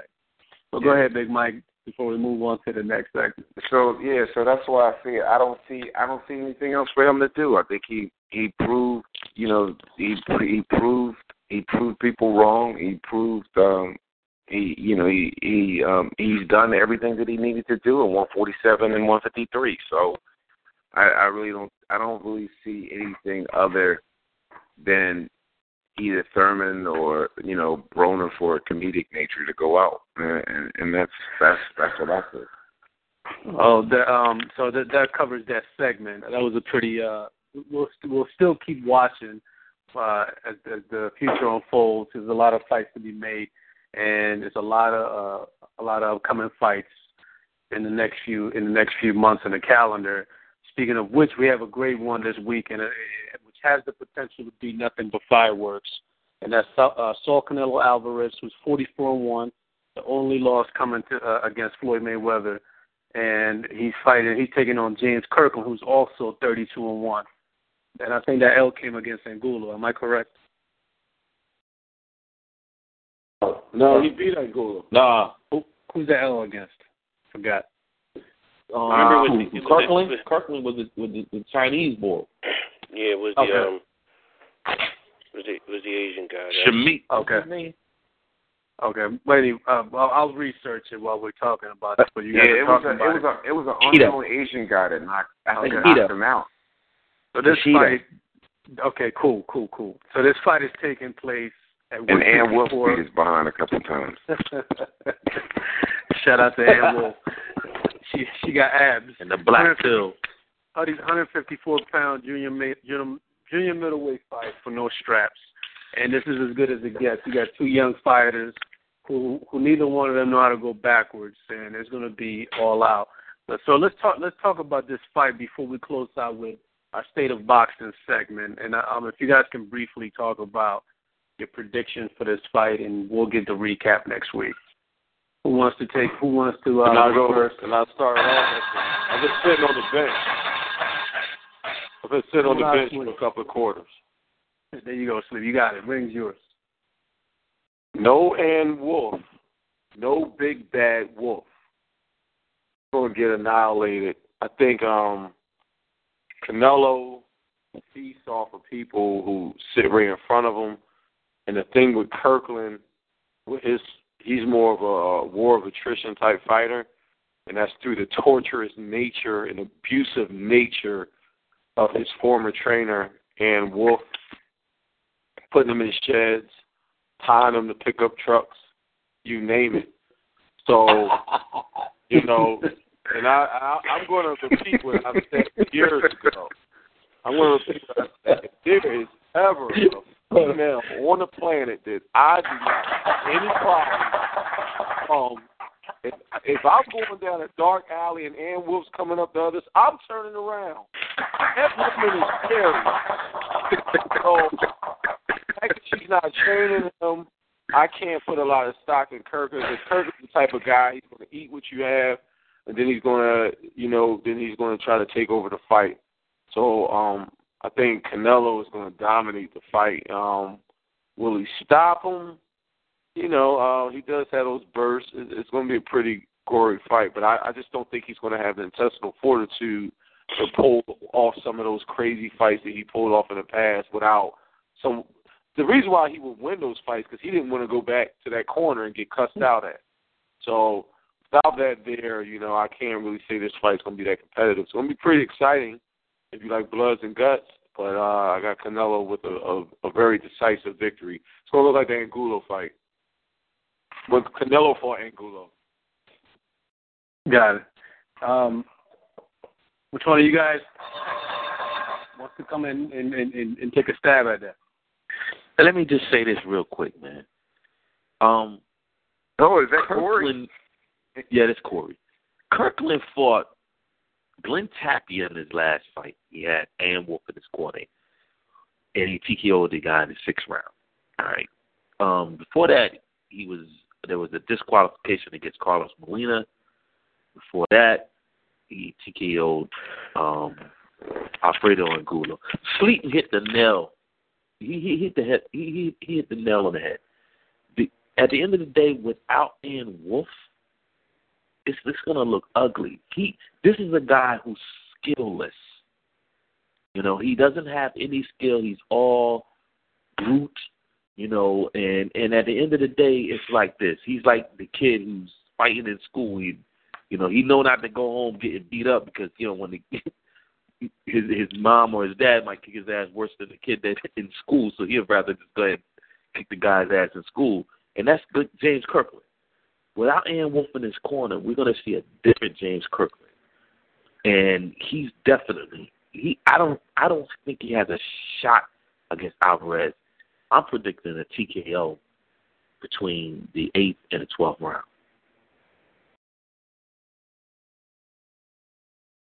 Between the eighth and the tenth round. Between the eighth and the twelfth round, I got I got a TKO. It's it's it's it's not even like it's almost too predictable. So so far, everybody's uh, kind of aligning themselves with a with a Canelo victory. Anybody else that has I'm gonna go on a limb. I'm gonna go on a limb, and I'm gonna pick Kirk Kirkland for this fight. Um, No, think- Mike, chill, relax, bro.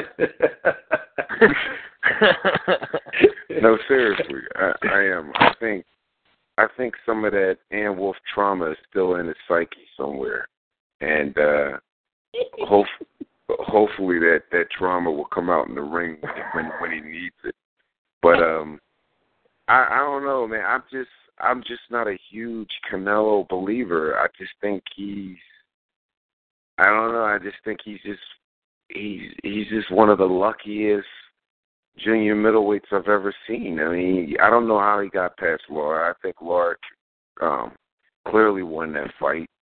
Um, I think Kirkland is just going to come in with the same type of of style that Canelo has. I just think he's just going to be a little stronger and overpower him. I, that's what I believe. Uh, um, Can I ask? Can I ask Big Mike a question here? uh, Sure. Big Mike, if you, you compare James Kirkland and Alfred Alfredo Angulo, they're practically the same fighter. And we saw what we we saw what Angulo what we saw what Canelo did to Angulo. He stopped him. I don't think that, So- I, I don't think they're exactly the same fighter. I think Kirkland has a little bit more. I mean, you know, I think I think I think Kirkland has a little bit more um style. I think he's just a little step up of Phil Angulo. Um, I, I just I don't know. I mean, I'm not totally sold on Kirkland winning, but I'm just going to go and and, and um, you know I'm not going to really go with X's and O's on this one. I think I think I think some of Ann Wolfe is going to come out of him and beat him, and we don't really even know how this trainer is going to have an effect on him. We don't really know that. Um, but I don't think Alvarez is all that great of a fighter. I just don't. I I think that's Oscar's trump card, and I just don't. I think he's betting on a losing horse. I, I put him in the same category. I put him in the same category with Danny Garcia. It's just a matter of time. Remember, I used to say back in the day, guard your grill. Back in the day, y'all know who I'm about to say, right? Right at that, who am I about to say? Your boy, baby, baby boy, baby, Baby boy. Bull. I mean, everybody was loving the baby boy at one moment, but it was just something about the baby bull was just waiting to be exposed. I mean, I, I just, I think, I think Danny and I think Canelo, I think they're in the same ilk of baby bull. It's just those guys who seemingly have what it takes, but I think behind the mask is, just something that's going to crack soon. And I think Danny's going to crack soon. I think Alvarez is going to crack soon, and uh, I think Kirkland could be the guy to do it if he really if he really brings back everything that he's you know that he's been taught. I don't know why he would give up Ann Wolfe. He's been so successful with her. It had to be some sort of acrimony that we we just don't know about. But I think he, He, has something. he want to go out. That's all. I just think it's just He wants to something. live in the world. I just think So it's he- something. In, Go ahead. I think it's I think it's something in that exposed expose the expose that crack.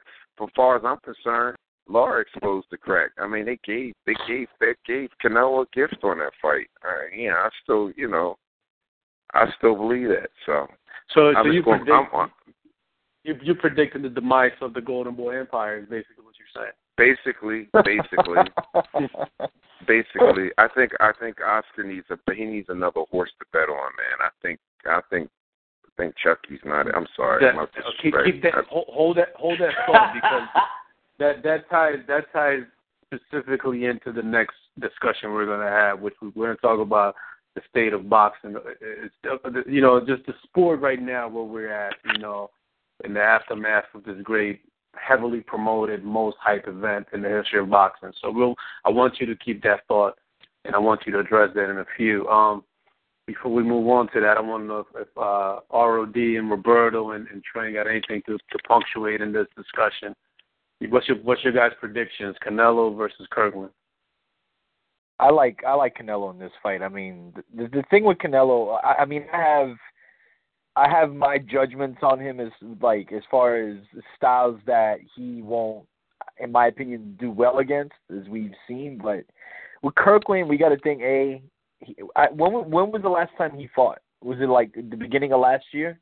I don't know. I'll look it up for you. That Yeah, like I I don't think he's fought in like over a year, and then adding, you know, I think he's he's a I mean he's he's kind of a an enigma if you think about it. I mean, like he's had tough fights, but he's always just like one punch away from kind of turning a fight around. But I think with Canelo, this his style is in somewhat in a way tailor made to make Canelo look like he's in there against a tough guy, but I think Canelo, like Corey said, he's going to stop him in like eight or nine rounds because it's just he. I don't think he's going to be able to maintain like getting hit to the body, and and and he's going to be wide open for the shots. So, and, you know, and Canelo, I mean, he does he does have a nice left hook to the body, but it, it, the thing with Kirkland, he's not going to move.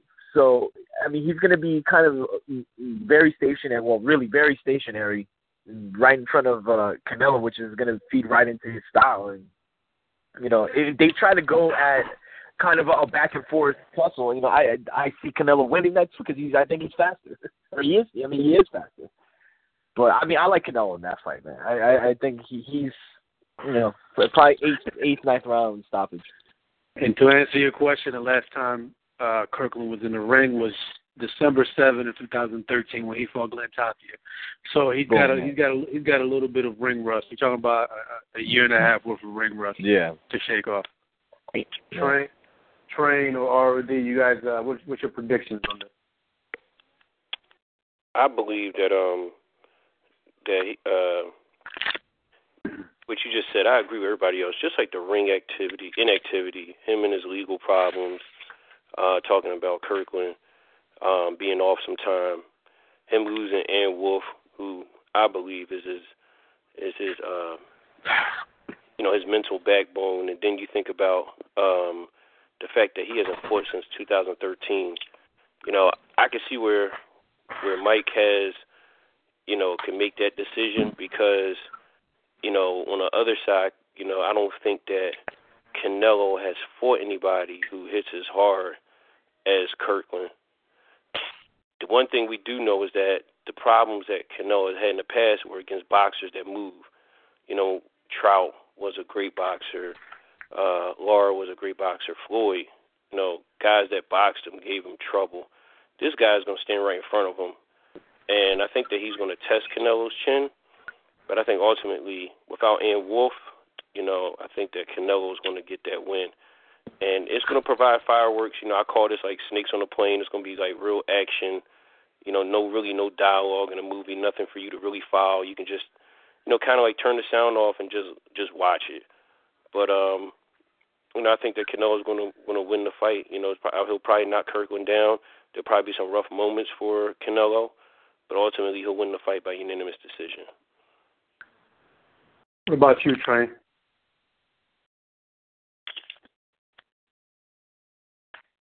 Coltrane. I think Coltrane has disappeared on us. Um, anyway, so uh, so moving on to the next segment, and, and I, I think this might be. I want.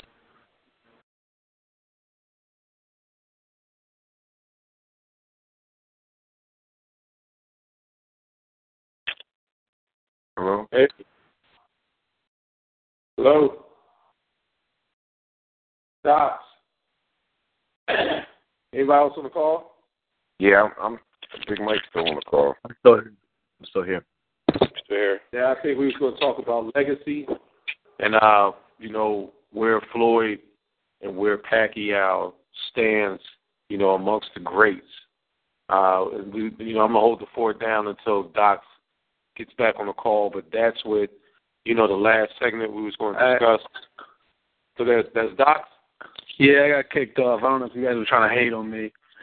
And then somebody knew I was gonna say some real some greasy stuff about the sport of boxing. And I got cut off. Ahead. I was just letting them know that uh, was taking it to the last segment. So go ahead. Hey, no, I was gonna say. So this, this, I wanted specifically to wait because this is something that, uh, will it, it can it can be broken up into several parts because how you how can you can't compound such a conversation into uh, minutes, you know, and and this is tough moving forward now that we've had one of the biggest events that we've had in a long time in the history of sports, not just boxing, but sports in general. And we've been talking about the lead up to this fight has been something akin to a Super Bowl, an NBA final, and whatever other major sporting event you can cram in at the same time. You know, you had all these networks covering his event around the clock, and it brought a lot of a lot of attention to the sport. And this is something that we've been talking about. Boxing boxing really, really needed, you know, this type of coverage and this type of uh attention bring it, you know, brought to the sport and, and we we felt great, you know, boxing just because of that fight being made. We saw, you know, boxing come back to uh network TV. We started having Saturday afternoon fights, Saturday night fights on prime time.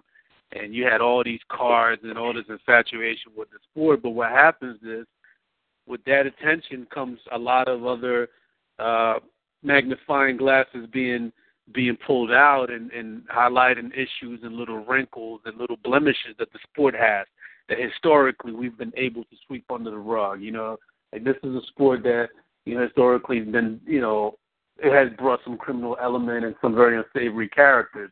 So you're talking about a 20, 21, 21st century media now where everything is being examined and being held up and is being scrutinized because now you know you have so many different sponsors and so many different uh, economic factors governing sports now that it's very important that transparency is key. When you use the word transparency in boxing, they don't go together, you know. So, um, with with the lead up to the fight, we started seeing a lot of uh, the history of, of, of both fighters being brought to the forefront on one end you saw Floyd's uh, history being being paraded across all, all, all different media outlets. Uh, Manny's record as a politician was was put out there. His his con- conversion to the Christian faith was was being amplified and, and magnified, and a lot of things that had nothing to do with the sport um, became front and center. So that's one thing that I know we're gonna we I want to talk about. The other thing is now that you know the the outcome of this fight was was a bit underwhelming, a bit uh, to to the standards of what everybody was hoping the fight would live up to, and what happens now? You know, move, moving forward, the hype it generated so much hype, and you you have the two main fighters possibly walking away from the sport, maybe after this fight or maybe after the next fight. So now it's more imperative than ever for promoters to start developing a new crop of stars to build, you know, build around and, and use some of this momentum now to actually propel the sport. This is kind of like when Jordan retired and Magic retired and Bird retired. You know, like we never thought that the NBA was going to survive, but yeah, you had Kobe, you had LeBron, and you had Dwyane Wade, and you had Tim Duncan, and you had all these other young superstars that you know took the torch and and kept them, you know, kept it moving. So is this that era for boxing? Is this that crucial point for boxing right now where we say, okay, we thank these guys that brought the sports to the, the sport to the forefront, and this is something that can be used to build from, or does this regress the sport now because it brought a lot of the blemishes that have been hidden so carefully over the years? You know, all the all the the dealing and the wheelings from a lot of the promoters and all of the animosity has been has been guarded. Now everything's in the forefront.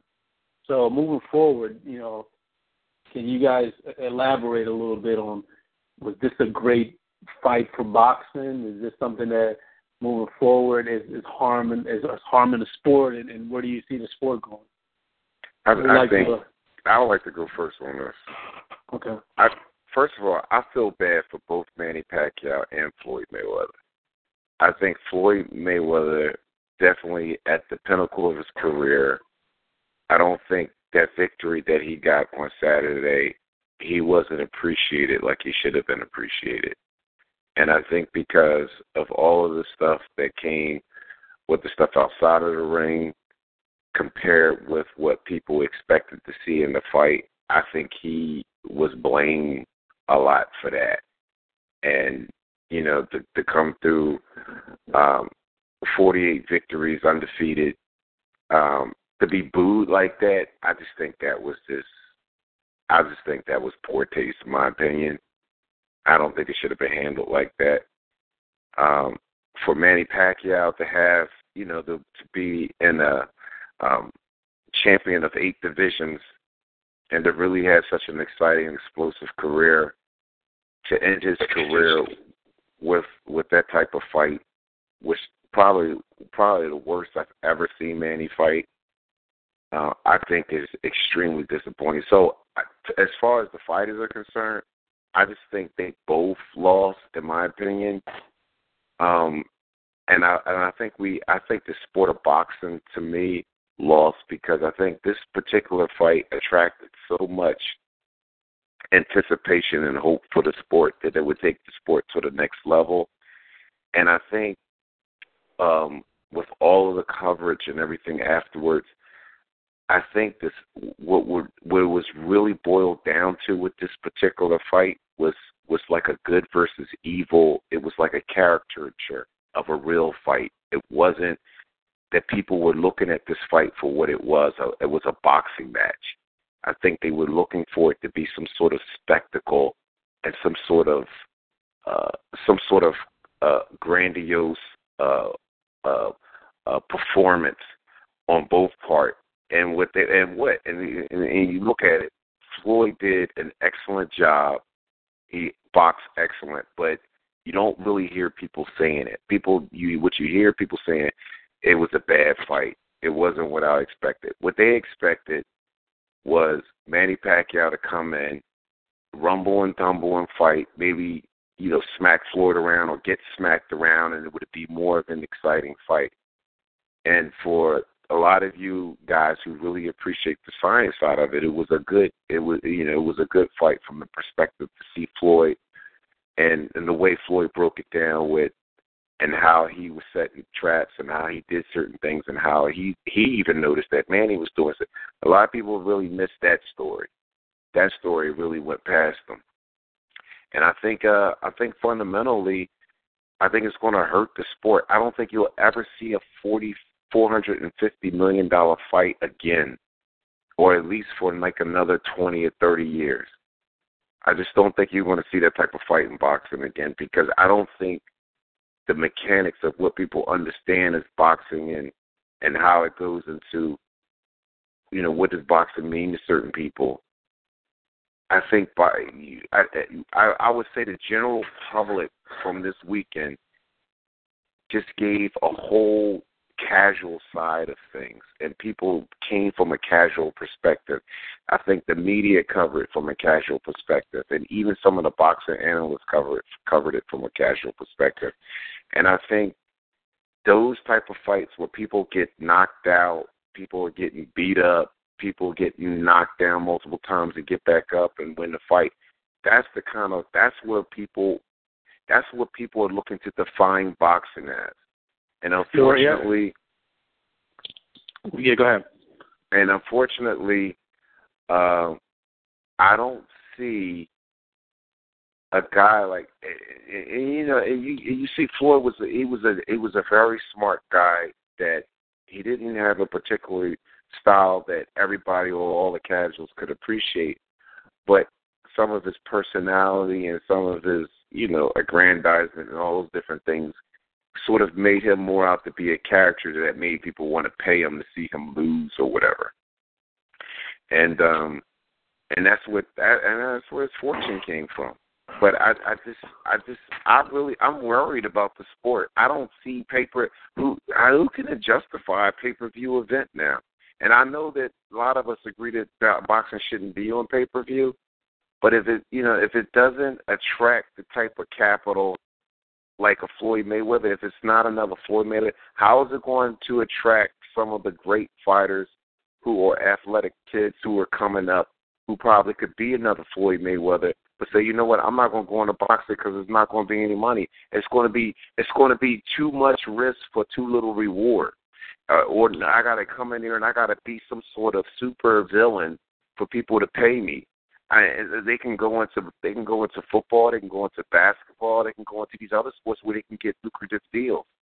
And just I just don't see the upside for boxing right now, to be honest. That's, well, that's my you, you you you made a valid point too. I think when you said that that whole you know get off the mat five times and keep fighting and slugging style is what is what seems to be the allure. And and I think about the Corrales Castillo one fight. You know, if something like that would have been on, on network TV back ten years ago when it occurred, that would have probably turned a lot of people into boxing. But another, I think a lot of it too is is, is lack of information, is lack of knowledge uh, about the sport. I think uh, right now we we live in such a instant gratification culture right now where everything is about a dunk, everything is about a crossover in sport, everything is about the long home run, everything is about the long the the touchdown, and it none none of the cerebral aspects of the sports are celebrated anymore. I mean, if the Celtics and the Lakers were playing from the 80s now, I think the NBA will probably be out of business. Yeah. If some of if some of these ground grounded out get two three yards per carry teams from the from the 60s and 70s were playing, or Pittsburgh, the Pittsburgh Steelers with the steel curtain were playing, football probably will be boring as well. But you know, I think right now the culture we live in, people need to be educated as to what fundamentals are. And when you talk about boxing, I think people don't don't like you know maybe it's the difference between the casual fan and the purist that understands that a jab, a precise jab, is something that is valued and is looked upon as artistic in boxing, and somehow you know that uh, that that thinking is hasn't really penetrated the casuals yet. So, and and there's a, there's a lot there's a lot of work that needs to be done. I don't know who's gonna who's gonna be able to take that baton and and, and help the public understand it. But I think um, ROD, you had some some points you wanted to add onto this topic as well earlier. Want yeah, I know. It? Yeah, I just uh, is sleep on the phone? Yeah, I'm on the phone. All right, because sleep, I know sleep would appreciate this. I was thinking about this all day, and I was thinking about one of my favorite albums uh, of of all time. If I had to be stranded on an island, which would be that second Tribe Called Quest album. And I remember in excursions, what's the line I'm about to say? Well, simple daddy, don't you know that things move in cycles? Going cycles. The way right. Bobby Brown just amping like like Michael. Michael. Exactly. So uh, it was like cute.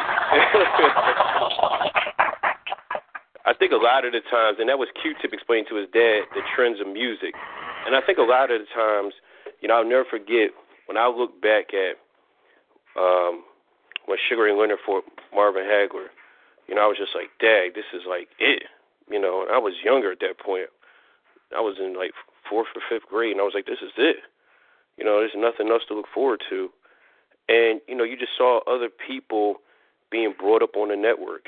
Um, and I and I do believe that there are other talents out here. It's just that this fight has been pumped up for so long that we haven't paid attention to those other talents. You know, even when you look at no offense, but even when you look at the undercard of that Floyd Mayweather fight, I really believe that a fight of that magnitude should have uh, warranted like some bigger names on the undercard to kind of say, hey, this is the, the next uh, crop of talent that's coming up to give them, you know, uh, some some look or give the uh, mainstream public some look in terms of saying, hey, boxing is going to be in some good hands.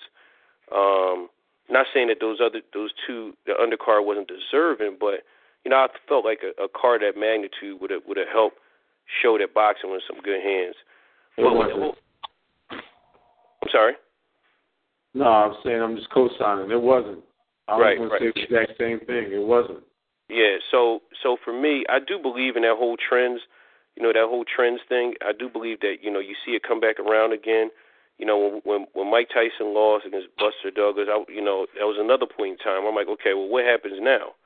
You know, when he went to jail, it was like, okay, well, what happens now? You know, so I, I do believe that there's always something out here. Now, to to Big Mike's point, you know, will there be? You know, I think that that pay per view let a lot of the casual fans down. So I don't think there will be another fight anytime soon of that magnitude. But I do believe because that uh, fights are coming back on uh, national TV, you know, we'll, there'll be more fighters having names in people living rooms more frequently than they did in the past. Um, so I think the state of boxing is in good hands. You know, as long as is, you know, as long as we have the outlets, you know, such as the mainstream TV, you know, with what what Al Haymon is doing, and you know those, and you know the corruption is is taken out of it, and people can kind of work together. You know, it's gonna it's gonna be fine. You know, the the one thing I'm gonna say is is that uh, in the past we never had, you know, at least in my years, we never had a desolate heavyweight division, and I think that you know hopefully that's starting to to come back as well. You know, I know what Big Mike was saying. Most of those athletes at the at the higher levels um, or the heaviest levels are playing different sports. You know, but you know we have some life with the with the Bronze Bombers and the Jennings and you know the, the characters like the Tyson Furies, man, and you know what's going on, champ. You know that they're providing some, you know, providing some uh you know entertainment and bringing life back in the heavyweight division. The heavyweight division, remember, was a marquee division at one point in time. So hopefully, you know, it was never a welterweight division. So hopefully it'll bring it back. Um, so I think boxing is in good hands. But the one thing I do want to say, and I'll you know finish off with this note. When I was at work today, you know, a casual fan approached me, and he said, "Wow, did you watch you know watch the Mayweather fight?" And I said, "Yeah," and he said, "You know, it really wasn't a good fight." And I said, "You know, it's typical." He said, "However." I can see why Mayweather's so good, why people say he's so good, because I am a boxing fan, and I wanted my friends to, you know, appreciate boxing. So if you're looking at it to teach someone the sport, you know, it was probably a good fight to watch because you see how brilliant boxing really is. He said, but if you wanted action, like everybody saw these clips on Pacquiao and stuff like that, then it wasn't a good fight. And he said that it's almost like, you know, he compared it to going to like a sport event he doesn't like. If he goes to like a, a field hockey game, you know, someone invites him to a field hockey game, he said you kind of know what you're expecting. You know, you kind of know what it is. You know, you know what it's hitting for. You know, you know that you know you're unfamiliar with what's going on. You know, if you're looking for a whole bunch of action, or maybe it's a cards match, whatever it may be. You know, you're not really into it. You're you're, you're touch and go with it. You kind of know what you're expecting, so that's what you go in there and that's what you get. Unfortunately for the for these fans, I think that they wanted, you know, blood, guts, and you know, like action, like some some Roman soldiers fighting. But unfortunately, when you look at the Carfax and you look at Floyd's, you know, record, here's a guy that really isn't a knockout dude. So they got the typical Floyd, the smart Floyd Mayweather, you know, and he just made Manny Pacquiao. He's so good, he made Manny Pacquiao fight his fight. So I, I don't.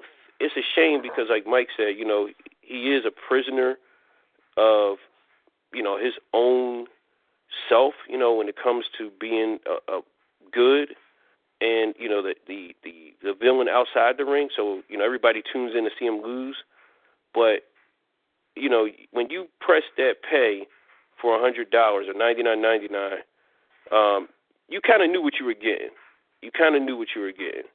So you know I always say you know I'm happy for the mainstream public that they tuned in, but shame on the buyers that they really thought that Floyd was going to come in even if he could have not stopped Manny Pacquiao, but he was going to just come in and knock Manny Pacquiao out. His last knockout was a cheap shot against Victor Ortiz. So I, I didn't expect him to go in there and clip Manny Pacquiao. So you know, it's just it's just a shame. I just feel like we need to really educate a lot of fans on what this sport was really about. It was a stick and move type of situation. You know, uh, it was a situation where people were hit and not get hit, and and I think that you know was tainted by uh, the Mike Tysons of the world. You know, um, you know, seek or destroy, or you get destroyed. You know, that's not really boxing. I mean, it may be somebody's style, but typically that's not really what boxing was found doing. So. Can I um can I just say something? I'm not gonna be. Yeah, you got it. Okay. Um, uh, another great hip hop artist. He didn't actually say this on the record, but he was saying this when they was getting, you know, letters sent to their house by, you know, the FBI, and he's getting in trouble for, I guess, domestic abuse. His famous line, you know, all publicity is good publicity. That was uh, Dr. Dre. I think in this case, now this event, I think at the end it's a win for the sport. I think like Rada Die alluded to and what I was going to say, the uh, the event wasn't great. Like the lead in, the size of the whole build up, the size of the coverage, the size of the spectacle of of Las Vegas was unprecedented. The the purse, but the event was not a good event. If you look at it like the build up for this Beyonce show, and then the opening acts are local artists, and like there's there, it wasn't a good event when you when you just look at it for the nuts and bolts of the event. Teddy Atlas said it was like a hedge fund convention in there. The type of the demographic as far as the crowd. He said that event was not for the people, it was for the entitled. So first of all, you're setting the tone there with you know the people you're performing for. The second aspect of it, it just didn't have a lot of bells and whistles for the event. Like it was, you know, you had people talking in the lead in, but you just would expect more. Even Jamie Foxx singing the national anthem, you know, the undercards. You had two undercards, which I, I expected to be just a smorgasbord of phenomenal fighters that night. You're talking about the whole world is watching. The biggest stage ever created for a boxing match. And you got two undercards with lunch pail guys there fighting. You know, even the guys who uh who starred on the undercards are up and coming fighters. They're not even like mid course fighters. So, you know, that would have been the perfect stage to showcase um some more prominent fighters who are right on the cusp. And you know, I think they got it wrong with the scheduling of some of these other you know, some of Al Haymon's fighters fought on his cards. You know, they should have saved them for the main course. It would have been this and, and allow casual people to get to know these fighters. You know, to, to, to see a Thurman on a stage like this. You know, to see to see some of these up and coming compelling guys. So I think they dropped the ball with the event. The event wasn't good. The fight is the fight. You know, Floyd turns it into a Floyd fight. You know, um, there will be. A, I don't know if there'll be another Floyd. This fight was so huge because of Floyd's personality, and um, how Floyd is able to push the needle and how he's able to make people hate him. And these type of people, personalities don't come around long. Fighters come around long, but someone who crosses over into mainstream media and just becomes the topic of discussion, you know, that doesn't happen often. Superstars outside of the ring. So, you know, like your Allen Iversons. This is not something, you know, and everybody you look at all these new athletes and, and things like that, they try to recreate, you know, before everybody's trying to act like Jordan, then everybody's trying to act like Allen Iverson. You know, Jordan was Jordan, Allen Iverson was Allen Iverson. These people have to come. We all thought boxing was dead after Oscar. You know, then we was, you know, we was blessed with some new crop. 147 is loaded, 140 is loaded. Heavyweight division is having some interest. 160 got some pieces in there, especially if Ward drops down. I think boxing's in a great place. Like people are going to piss and, and moan about this event for probably about another day because we, you know, we living in 2015. This is not even going to last a week. You know, then everybody's going to go back to not really paying attention about boxing. But I think we may have pulled a couple of people on the on the on the dark side. Where they dropped the ball at was providing the right show. I don't think that was a good show. Period. Like from from top to bottom. The build up was just incredible, but I just don't think it was a great show. And I think that's where they dropped the balls. No way Santa Cruz should have been a co-main event. No way. As much as I like Lomachenko, no way. No way he should have been on that card. No way. There's people who've been fighting for the past five years. You know, six, seven years who deserve to be on that card to make this uh it should have been a four fight lead and I know you had the problem with the Spurs and all that. Like that the, the show should have started like six o'clock, seven o'clock. We should have had a smorgasbord of undercards that should have been aired and it should have been quality opponents. And that I think would have really helped push the needle. And even if you'd had a, a dominant performance from Floyd, you would have still got to see, hopefully, on the undercards, some technicians, some sluggers, and then it would have helped the it would have helped the common fan put it together. Oh damn, this technician beat this puncher on the undercard who's up and coming. Well damn, that boxer destroyed. You know what I'm saying? It would it would have helped clear the picture up. So that's just my thing. I think they dropped the ball, but I think um, is a is a win for boxing at the end of the day because it, it just pushed it. You know, it made it the event, and um, you know, I think boxing has a lot of you know up and coming guys where you know hopefully we'll have some. It won't be this big, but we'll have some um good fights in the future. So so, so let me dovetail from where you're at because you made a you made a valid point. Like right now, the momentum is momentum is there, and Right. now it's it's imperative that the promoters who who actually control the the stables of the new stars or the future stars in boxing take the mantle and run with it and, and start really branding these these acts that can go out on tour. You know what I'm saying? So Right. I want you I want you guys uh I, I got we still got Roberto, we got Corey to chime in if they're still on the call and, and, and address, you know, some of their concerns or some of the things they see that if there are any concerns or some of the things they feel like may be a good good thing uh moving forward from the outcome of this last Saturday's fight. And I mean, I everybody think- I mean, yeah, like, I mean, at least for me, I mean, I know, I know y'all had the non-casual party, but like I was in like a complete opposite arena. So at least for me, you know, I had got to experience, you know, the major disconnect between casual fans and like well, how we watch boxing. You know, and that it's not something that's really an overnight thing, you know, and I think it does tie into the fact that boxing isn't as, you know, in your face, at least, well, you know, in the last several years before, you know, these PBC dates started coming in. But I think in general, you know, I, I think at this point now, man, that the best scenario is the fact that Floyd and Manny are are leaving the sport because I think what it does, like just in previous generations, because we got to remember, people have been saying boxing's gonna be, you know, boxing's gonna die since Ali retired, and then Ray Leonard came in, Tyson came in, and then Oscar after that, and so forth and so forth. The sport oh is always somehow, some way producing fighters and stars, and like what we were alluding to as the lead up to the fight was going. I mean, who would have thought?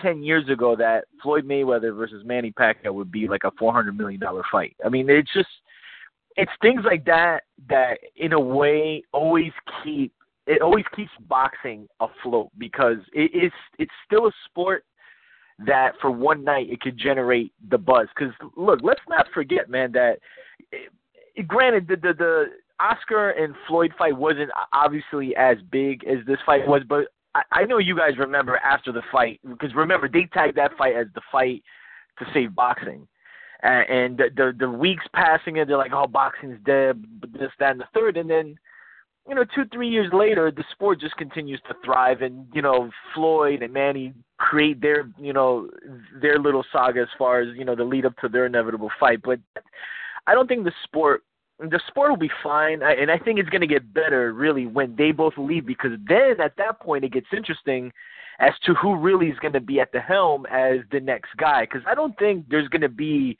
one heir apparent because at, at at this point there's really no guy that's going to really like hold that torch. But I think we're going to see just I mean, based what's out there, I mean, we're going to see good fights and some pay per view fights, and maybe they're not going to do millions of pay per views and, and what have you, but um, I think at this point, man, it's just going to push the envelope for if you look at all the promoters now to to really just like create the fights that we want to see without the two, you know, big money makers you know, in the sport. It's really just in a sense a free for all. So it could get interesting, man. I mean, I think it's it's kind of a shakeup we need because you know it would it's it's kind of it would be kind of crazy in a way. You know, we haven't thought about it uh, of Floyd Mayweather and Manny Pacquiao like not in the sport anymore, and you know just seeing how everything turns out, especially at 140 and 147, because that those two divisions right now between the talent that's there in the next two to three four years, I mean, there's crazy fights that could happen there. So uh the the the general public will they'll always be there man. I mean they they're they're very fickle but they they're always down for a product that can be promoted very well and they they always come back. That's always like the tagline. They they always come back so. I i think boxing will be fine man. Just Corey, to kind of, uh i'm gonna jump on that real quick. We are living in the world star hip hop vine instagram Love and mm-hmm. Hip Hop, Housewives of Atlanta generation. what do all those all those types of shows have in common? Uh, common have in common is drama.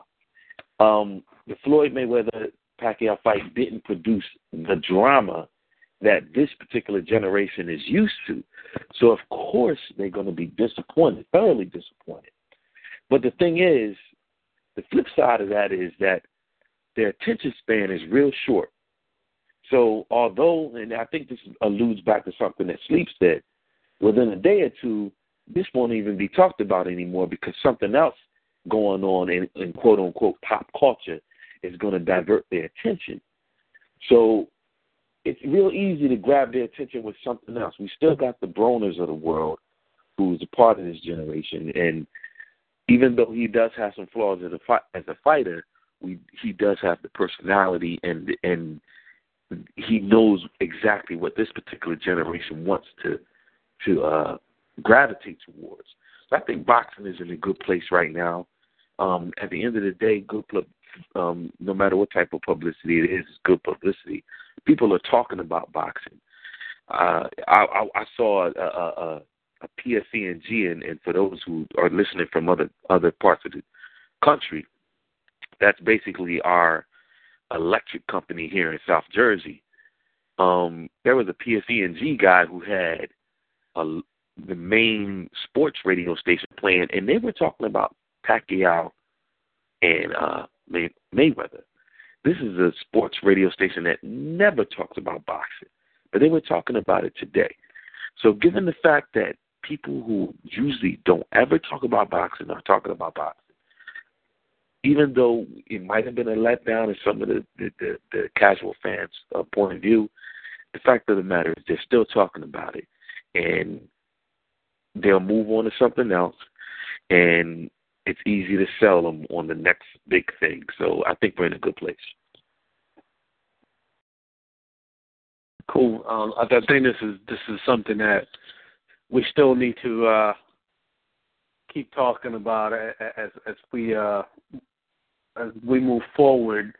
And, and like I said, there's a lot of great fights. And when you look in contrast and compare, uh, let's say the NBA, for instance, like if if if some of these guys didn't make way for the next generation, you would have had the Steph Currys and the and the James Harden and the and the Russell Westbrooks and the Kevin Durant and all of the other young guys and Anthony Davis. Like at some point, you have to understand that somebody's time will come and you have to do your due diligence and develop the next crop of stars that will carry your league. And I think that's something for boxing that it hasn't been entirely part of the business model. And and you know either you you you have a guy you bring him along too slowly, or you have a guy you bring him along too quick. But even so, you're not really necessarily creating value for them by you know playing the way they've been playing. You know, when you put you put on these cards that are only favorable to your own, you know, bottom line instead of really looking at the betterment of the sport. That's easier said than done because I think self preservation is, is is what takes precedent in boxing. Everybody wants to make as much money as they can because they're taking a lot of they're taking a lot of punishment in the ring. So I get that, but at some point, I think what's going to really help the sport a lot better is if it, it comes up with a better system of transparency Will that be with uh, the advent of a commission to oversee boxing and a lot of rules and a lot of you know the the, the particulars that are relegated to the local state athletic athletic commissions who may not be doing uh, a great job because the story just broke. I just read on Huffington Post and RD just sent me this that Manny Pacquiao is going to be fined by the Nevada State, Athletic Commission for failing to disclose the injury prior to the fight. So now he's being fined for not uh coming clean and trying to, you know, say right before the fight that he was injured when apparently he disclosed it to the the U, USADA, the United States United States Anti-Doping Association.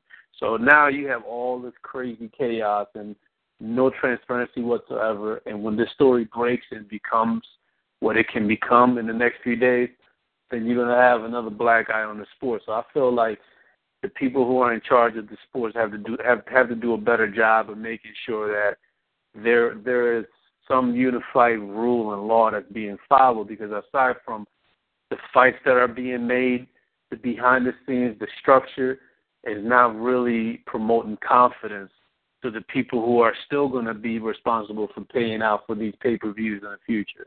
And I think boxing has a lot, a long way to go to clean itself, and it may be, it may not be fully cleansed until some older people who have been in the sport for ages are fully gone from the sport.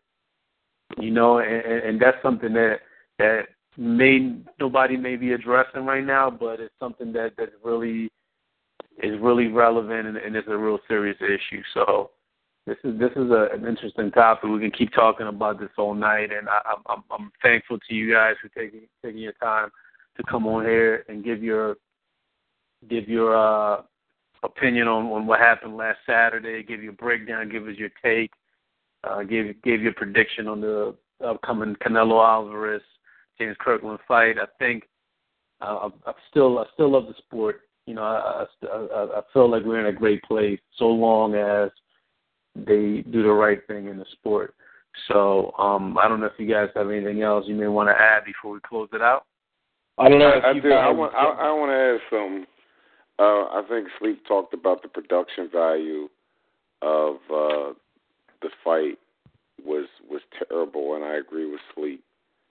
It was almost as if back in the day where you had those huge concerts, and you would go there, and they would have that cheap soda and and and and con you know and, and different refreshments and stuff like that. It just kind of remind me of just it was just like a money grab, man. Everybody was just trying to grab money and just be out and pack it up. And I don't think um, that the fans, as you could say, the undercards were stacked with people in lackluster fights, and it was just a whole night like that.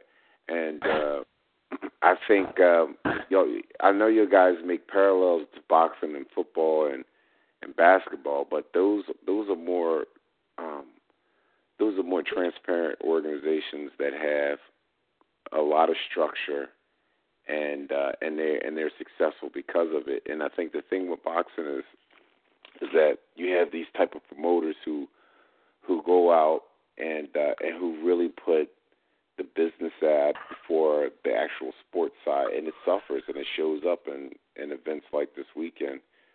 If that persists, I'm not saying that boxing is dead. I'm never saying that. I'm just saying that it has headwinds, mm. and the headwinds are those people who put more of the financial interests and more of the business interests before what the fans want and what the fans want to be. And uh, a lot of this cost cross promotion issues that are, um, you know, the situation with Kovalev and uh, and uh, Adonis Stevenson. I mean, you know that that's a fight that should happen. There's no reason why that fight shouldn't happen. And these are the kinds of things that frustrate um, fight fans. And, it does and and this is what makes it um, difficult for a sport like this to have all this type of um, this weight put on them, and uh, and and like everybody was saying, yeah, boxing is always going to survive. You always got young people coming up, but until we deal with like like Doc said, the transparency issues, um, the governing issues, and uh, and and really putting the fans first, boxing is going to continue to have headwinds. And uh, and if we if we have headwinds, um, then you're going to lose fans. And I like what's going on on Saturday afternoons, but respectfully, um, that you know that's that's we need more. We we need more. We need more. We need cross promotions. We need more coming together and, and, and bringing these fighters. It's just certain fighters that you'll never see fighting other fighters because of the promotional affiliations. And, and you, you know, you know, you know what's crazy about you know what's crazy about this fight. I mean, the biggest fight in the history of boxing was made by a non-boxing guy. You know, Les Moonves over at C- CBS corralled the party several times and sat them together and forced them to air, you know, air out their grievances and iron out their differences. And really, it all came down to something that was kind of predicated on the economics, and it was it took a businessman who understands full transparency and full disclosure and got these parties to come together. And to me, that's something that if we had an existing governing body, we had some kind of arbitration centered type of uh, governance where parties can go air out their, their grievances and have an independent arbitrator rule, I think we will have better purse bids right now. You know, you will have better fights being made. You will you will have the fighters that suppo- are supposed to be fighting each other fighting each other as opposed to, you know, you ha- having one guy say, "Oh, this, I, I don't want to. I don't want to." What's, what's the guy? Kid Chocolate, who had a horrible showing on one of the PBC cards. You know, he he doesn't fight the guy he was supposed to be fighting, and look what happens.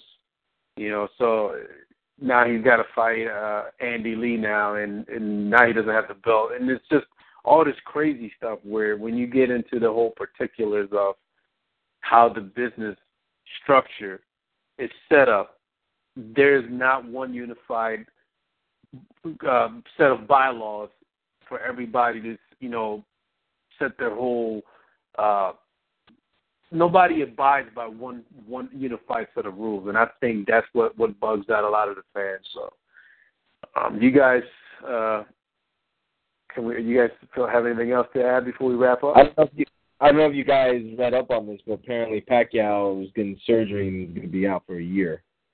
So, so, so we hear. I just, I just read that. Yeah. So it, it apparently it is a real injury, and he did tear his, his rotator cuff, right? Is that what they're saying? Yeah, yeah.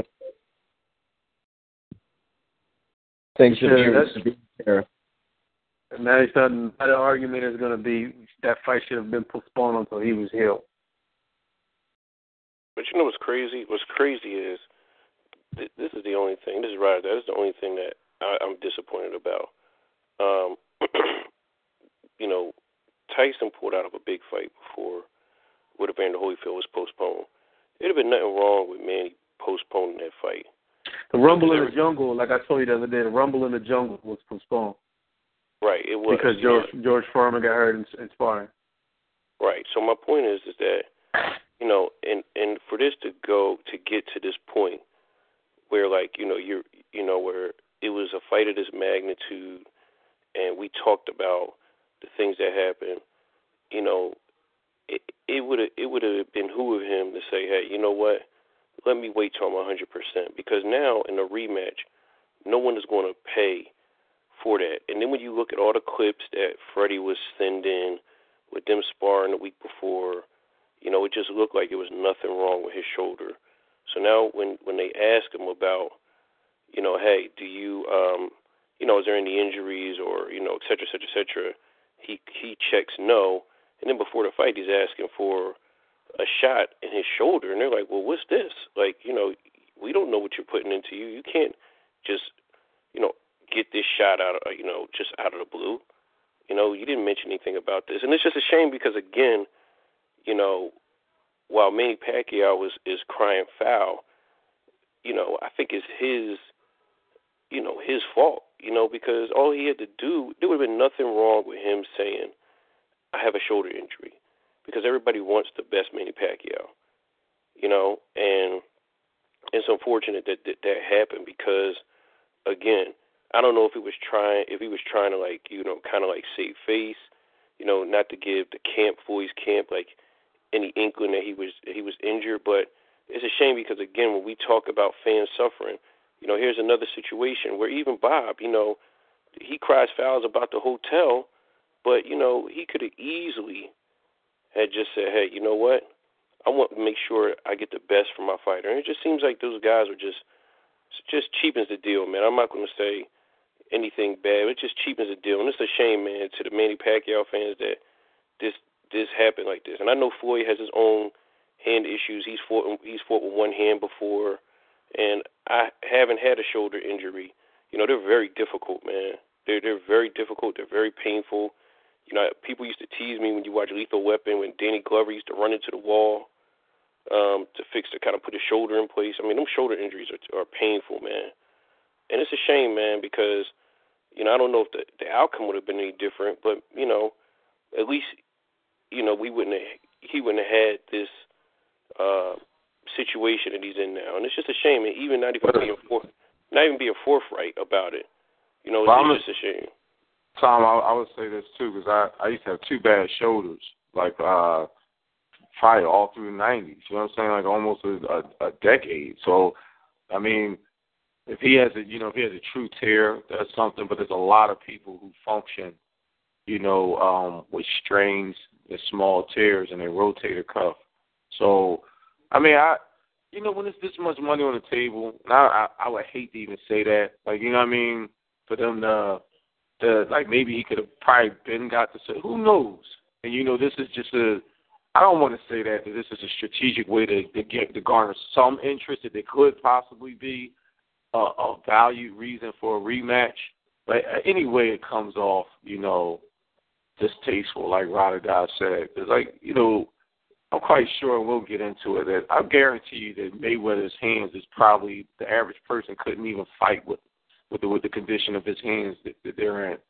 And um, you listen to any, any NBA player in the playoffs, they're like, we all injured.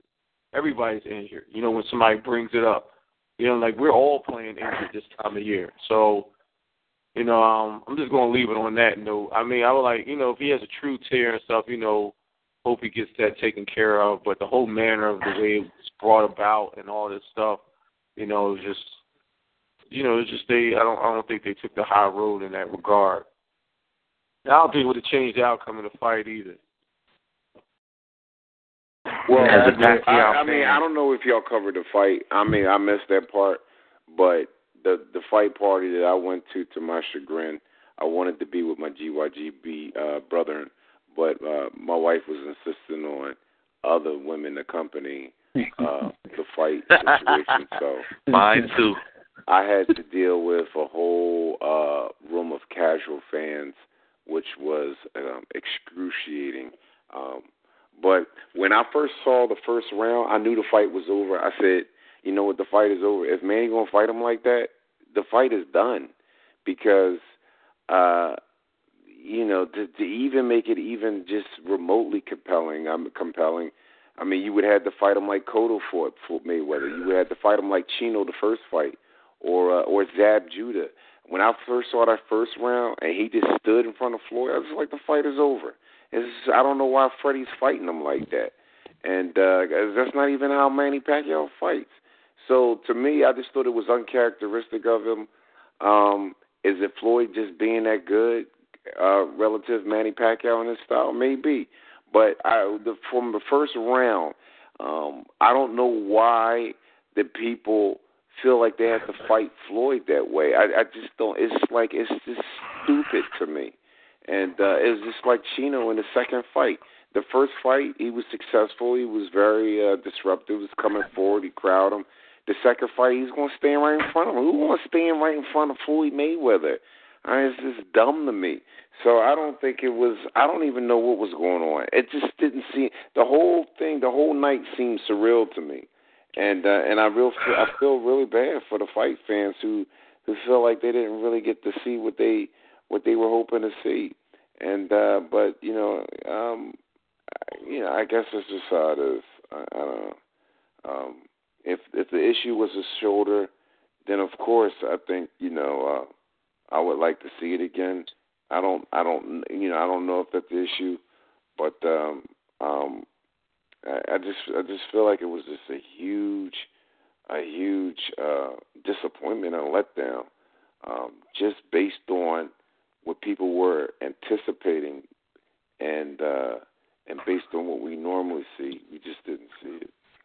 Well, I guess we're gonna have to keep watching. Uh, somebody wanted to ask something else right there. Who was it? Uh, I just wanted to ask Big Mike, who do you put the onus on, on on this, on the way that this fight turned out? Um, I would say I would lackluster. I would definitely have to say Freddie Roach. When I when I first saw the first round and Manny was flat footed and just standing in front of the floor, I was like, "What the heck are they doing?" And I thought I, I just didn't get it. Um, I, I would say whatever his counsel was, or whoever put him in that type of fight plan, I just think that was just. I just that was that jab, Mike.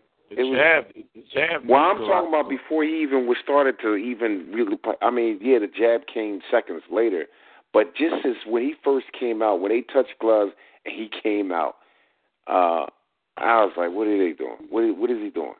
And I thought it was some sort of like trick or something. I just didn't get it. And then, of yeah, of of course Floyd is gonna he's gonna land the jab. If Manny's gonna stand right there in front of him and and and, and try to trade with him. I mean, it was just it was just stupid.